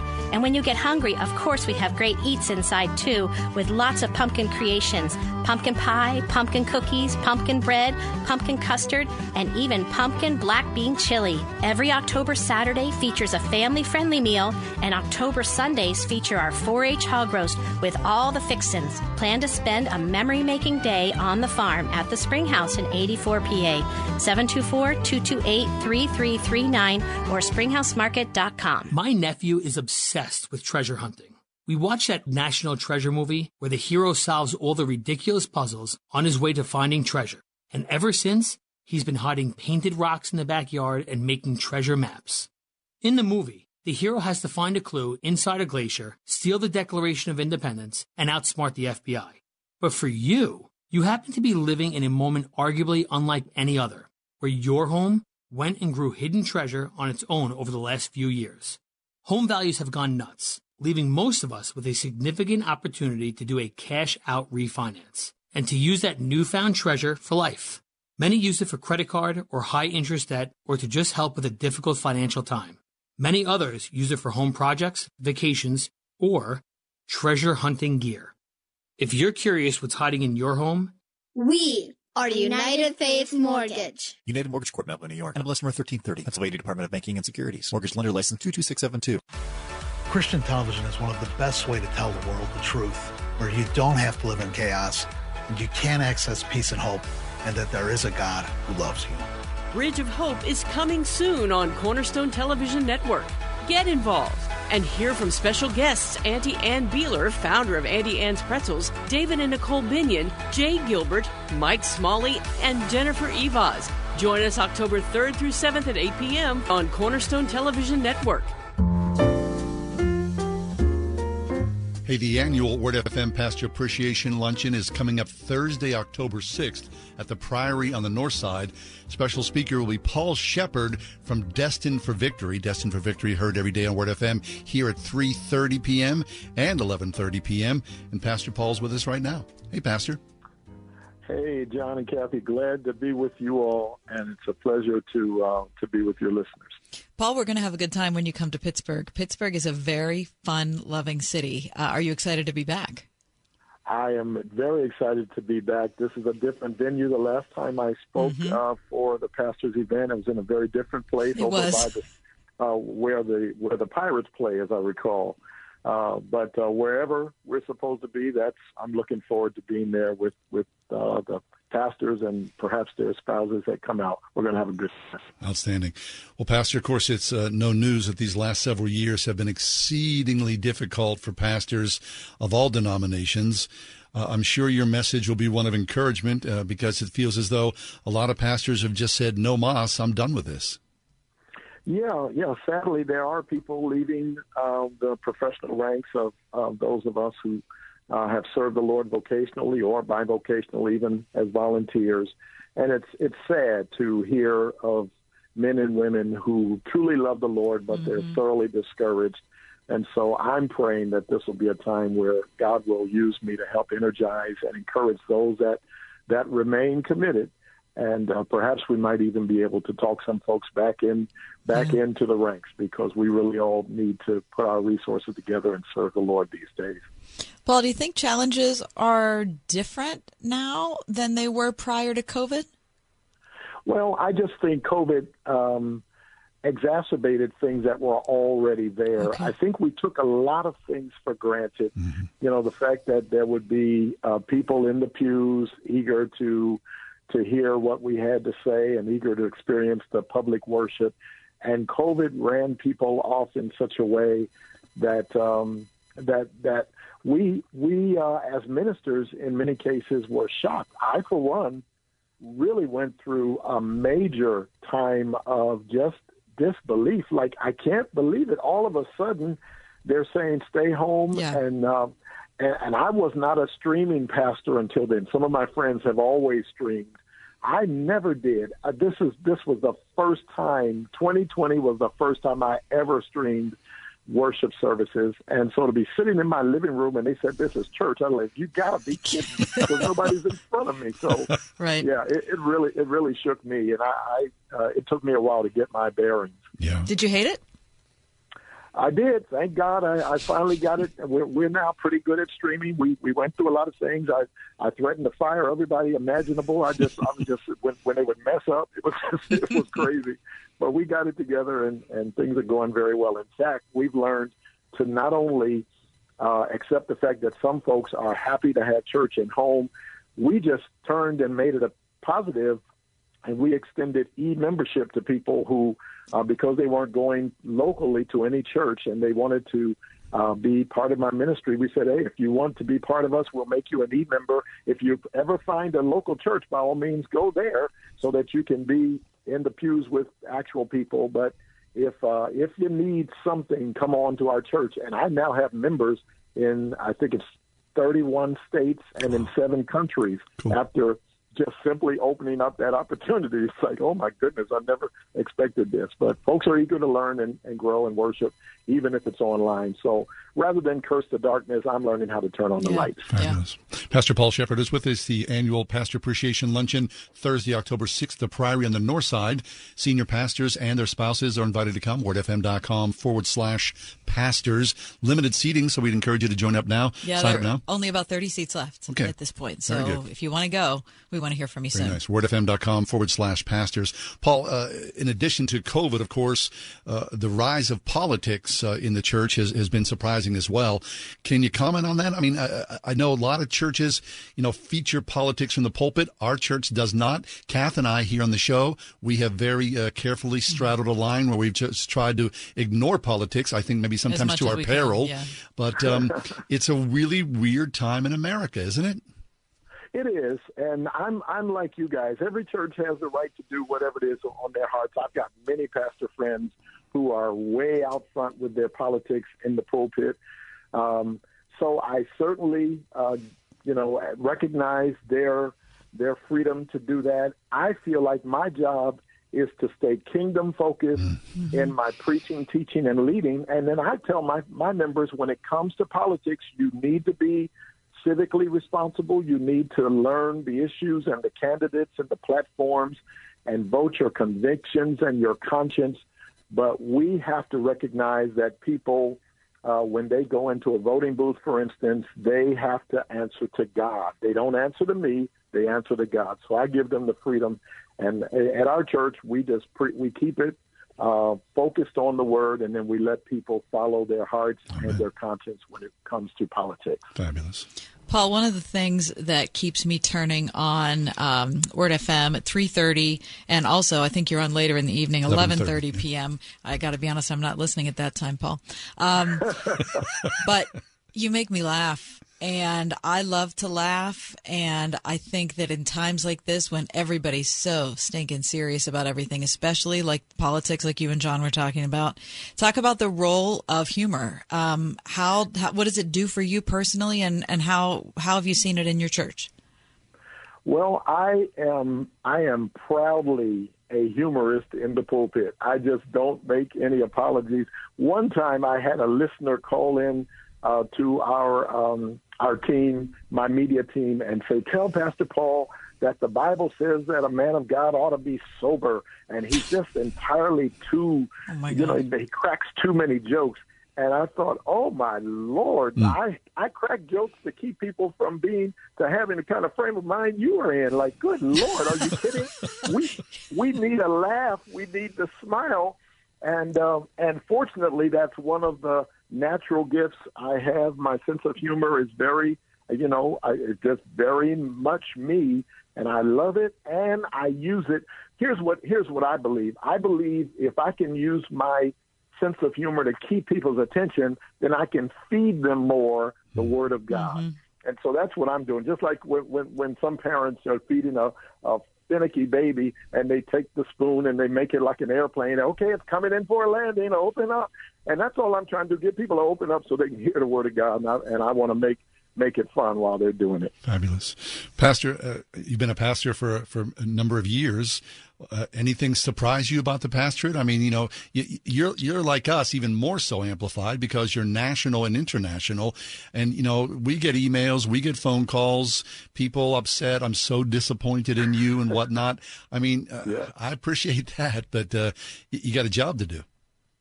You do, and and taking the lumps is part of what we all do. So I want to encourage you, John and Kathy, just like I encourage pastors.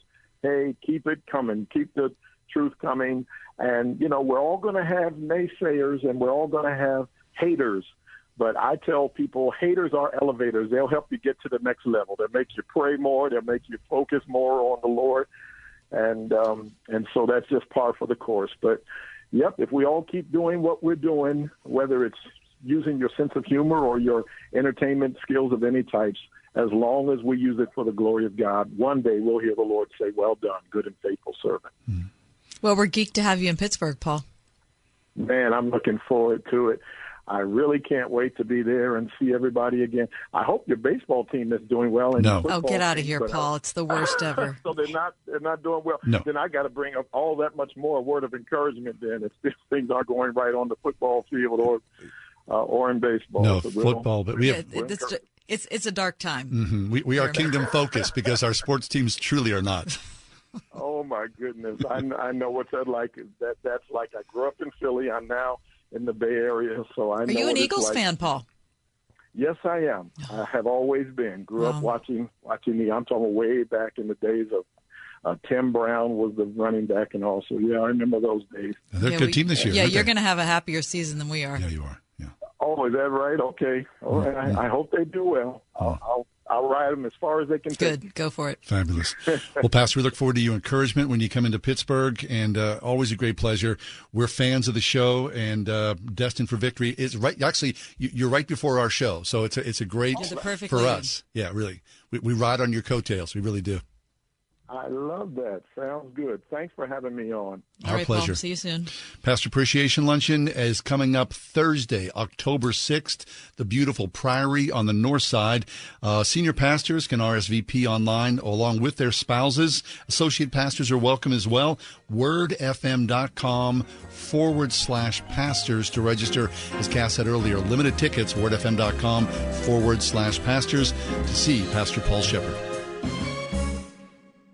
Charlie Dombeck here from Key City Capital. As a practicing CPA for nearly 30 years, I have found that 80% of your ability to grow your wealth is dependent upon two factors taxes and investment performance. At Key City Capital, we improve investment performance by diversifying capital into off market investment opportunities in passive rental real estate and alternatives like asset backed lending. We recover dollars that clients unnecessarily pay in the form of income taxes, creating a lifetime annuity of savings. We are a sponsor of passive, affordable single and multifamily residential rental investments, which are located in Sunbelt landlord friendly states. These investments are the top choices in a rising interest rate and inflationary environment. They represent a store of value, protecting your capital from market volatility. Learn how we at Key City Capital can help you ultimately grow your wealth rapidly. Connect with me at keycitycapital.com or give me a call at 817 912 1569. Attention taxpayers. If you owe the IRS back taxes or have years of unfiled tax returns, the IRS has greenlighted billions of dollars in tax relief to those facing financial hardship through its tax relief initiative. If you have a delinquent tax problem and possibly facing wage garnishment, liens, levies, audits, or already in a payment plan, you may now qualify for significant relief. Qualifying and enrolling in this program will stop all collections, settle your tax problem, and may even reduce what you owe by up to 99%. Call the hotline at Defense Tax Partners to see if you qualify and receive your free tax assessment by dialing 800 533 4877. If you or your business owe $10,000 or more in back taxes to the IRS or state, you can now qualify to get the help that you need. Call now to see what you qualify for by dialing 800 533 4877. 800 533 4877. That's 800 533 4877. I think we can all agree that every moment at Eden shaped us and impacted who we are right now. The faith modeled by teachers at Eden Christian Academy has a profound impact on students' lives. We carry with us more than the academics, but a strong, Christ centered foundation. I would just like to thank my teachers, my mentors, my family members, and my friends who have done the best they could to help me in this next phase of my life. Eden Christian Academy, enrolling pre K through 12th grade at EdenChristianAcademy.org. Do you need new blinds or shades? Blindster.com offers custom made blinds, shades, and shutters shipped directly to you at prices less than big box retailers. Blindster blinds are easy to install and guaranteed to fit. Don't overpay for new blinds. Shop today and save big. Blindster.com. Listen on your smart speaker at wordfm.com, the Word FM app, iHeart TuneIn, and on Audacy. In your car or at home too at 101.5 WORDFM Pittsburgh.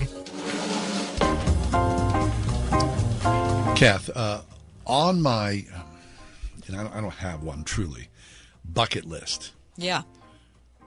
there's no cruise. Oh, yeah. Me neither. There is no cruise. And I know, and I'm not, you know, trying to dissuade other people who love no, cruises. right, right. But it's just not something I'm interested in, right? To be on a boat with X number of people, um, it just doesn't appeal to me. No, me neither. Well, for people who do love cruises, and of course it's a billion dollar industry, multi billion, uh, Disney Cruise Line will no longer require vaccinations on Really? its voyages beginning in October.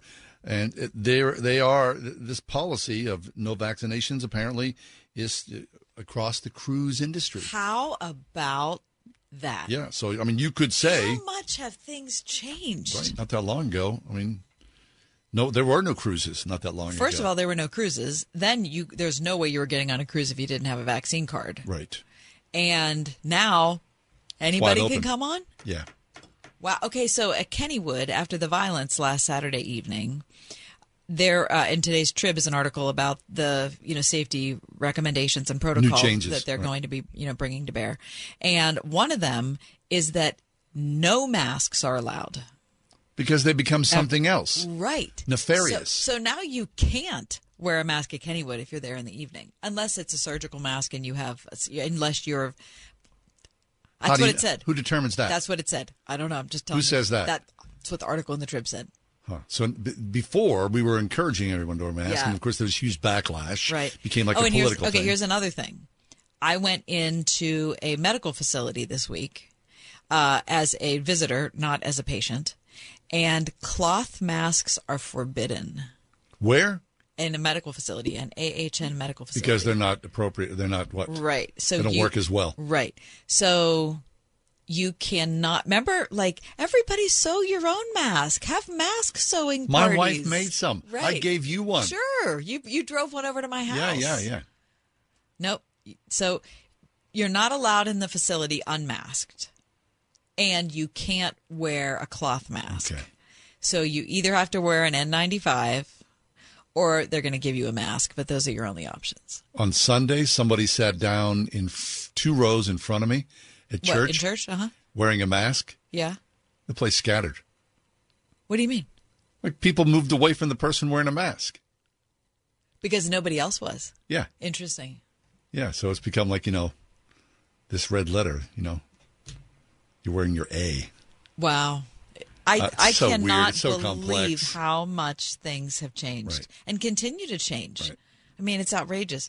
Okay, so would you say you were going to Kennywood for a fright night? I'm not. You're not. I'm never going. Really? That'd be the last thing I'd want to do. You mean Again, because no of the bucket list. violence? No, just because uh, I'm not big on the haunted houses Right. thing. I mean, that's you know what I Well, scare myself. well, what do I want to okay, go but- someplace okay, else and but- get scared? But the fright nights at Kennywood are basically just you're riding the rides in the dark, right? no, no, no, no. There's you know ghouls wandering around and you know people. Oh, I didn't know that. Yeah, it's like you know a whole scare team.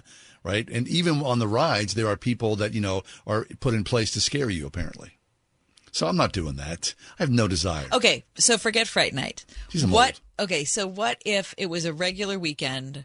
They they were still open Saturday and Sunday. Based on the violence, would you go?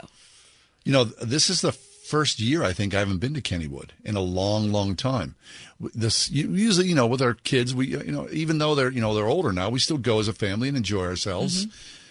Um, I like Kennywood. I love Kennywood. Oh my gosh, are you kidding me? Right? Um, no, that's not going to dissuade me. Okay. It's not going to go. Oh, gee, that you know, someone's going to shoot me at Kennywood. I don't think that's true.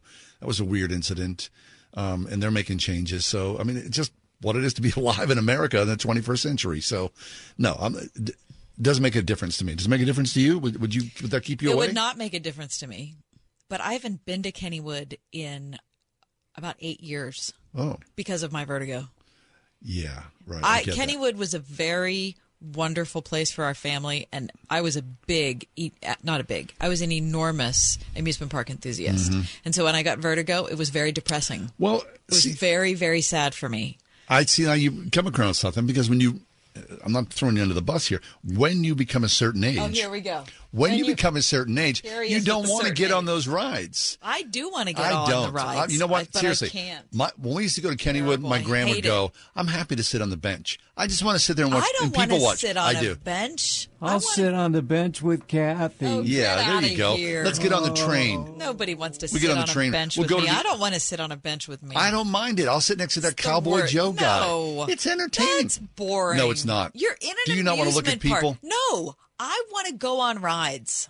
That's what's so great about Well, it. It's your vertigo. There you go. We're going to Kennywood. I don't want to go with that guy. Pack it up. I'd go with that guy. no, I'm not going with that guy. I love the roller coasters. Of course. With vertigo, does vertigo affect you on the roller coasters? I don't. I haven't been Oh there. no, you could probably get on a roller coaster with vertigo. I mean, with uh, with your vertigo. Thank you. Yeah, So is that I'll your- give you that, that your doctor opinion? recommendation. No, uh, give me the Thunderbolt, the Racer, Right. right. The Jackrabbit, any of those things. I'm happy to do that. What about the new one? What about the Love to. Yeah, the, dig it. The steel curtain. Yeah, fine. You don't care. No. You know, up going upside down doesn't bother you doing.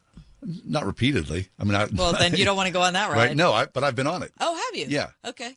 But I don't want to just you know go on those like this was Bayern its first curve year. and spin around. No, it's not. Oh, okay. Second year. Second year. I, I don't want to go spin around. Right. Then I get nauseous. the Bayern nauseous. curve is gone. Okay. But you know what I mean? All mm-hmm. those things you see them while we flying backwards. the and Enterprise, whatever that was called, forwards. that's yeah, gone. I don't know. The pirate ship's still there. Is it really? I love the pirate ship. Kangaroo's still there. Kangaroo's back Turtle's and still better than- there. Turtle's still there. Would you get vertigo going on the turtle? I, I don't know. It's the turtle. It's like the most benign Listen, ride I in don't, Kennywood. I don't. I don't know. All right. Would you pack if you're going to Kennywood? No, get out of Hey, here. you Can you could. imagine me packing? I don't know. You know, you do not want me packing because I don't know what I'm doing. All I'm right. the last person. you Just like want a little packing. tiny, tiny petite. Get out of here. The Kathy version. Yeah. Right? What I'm going to pack is a sandwich. Anyway, hey, thanks for being with us. You can't go in with a sandwich anymore. Can No, you? I don't think so. No. Podcast is up and running. Have a great night. We'll see you tomorrow. God willing. The Ride Home with John and Kathy, a production of Salem Media Group.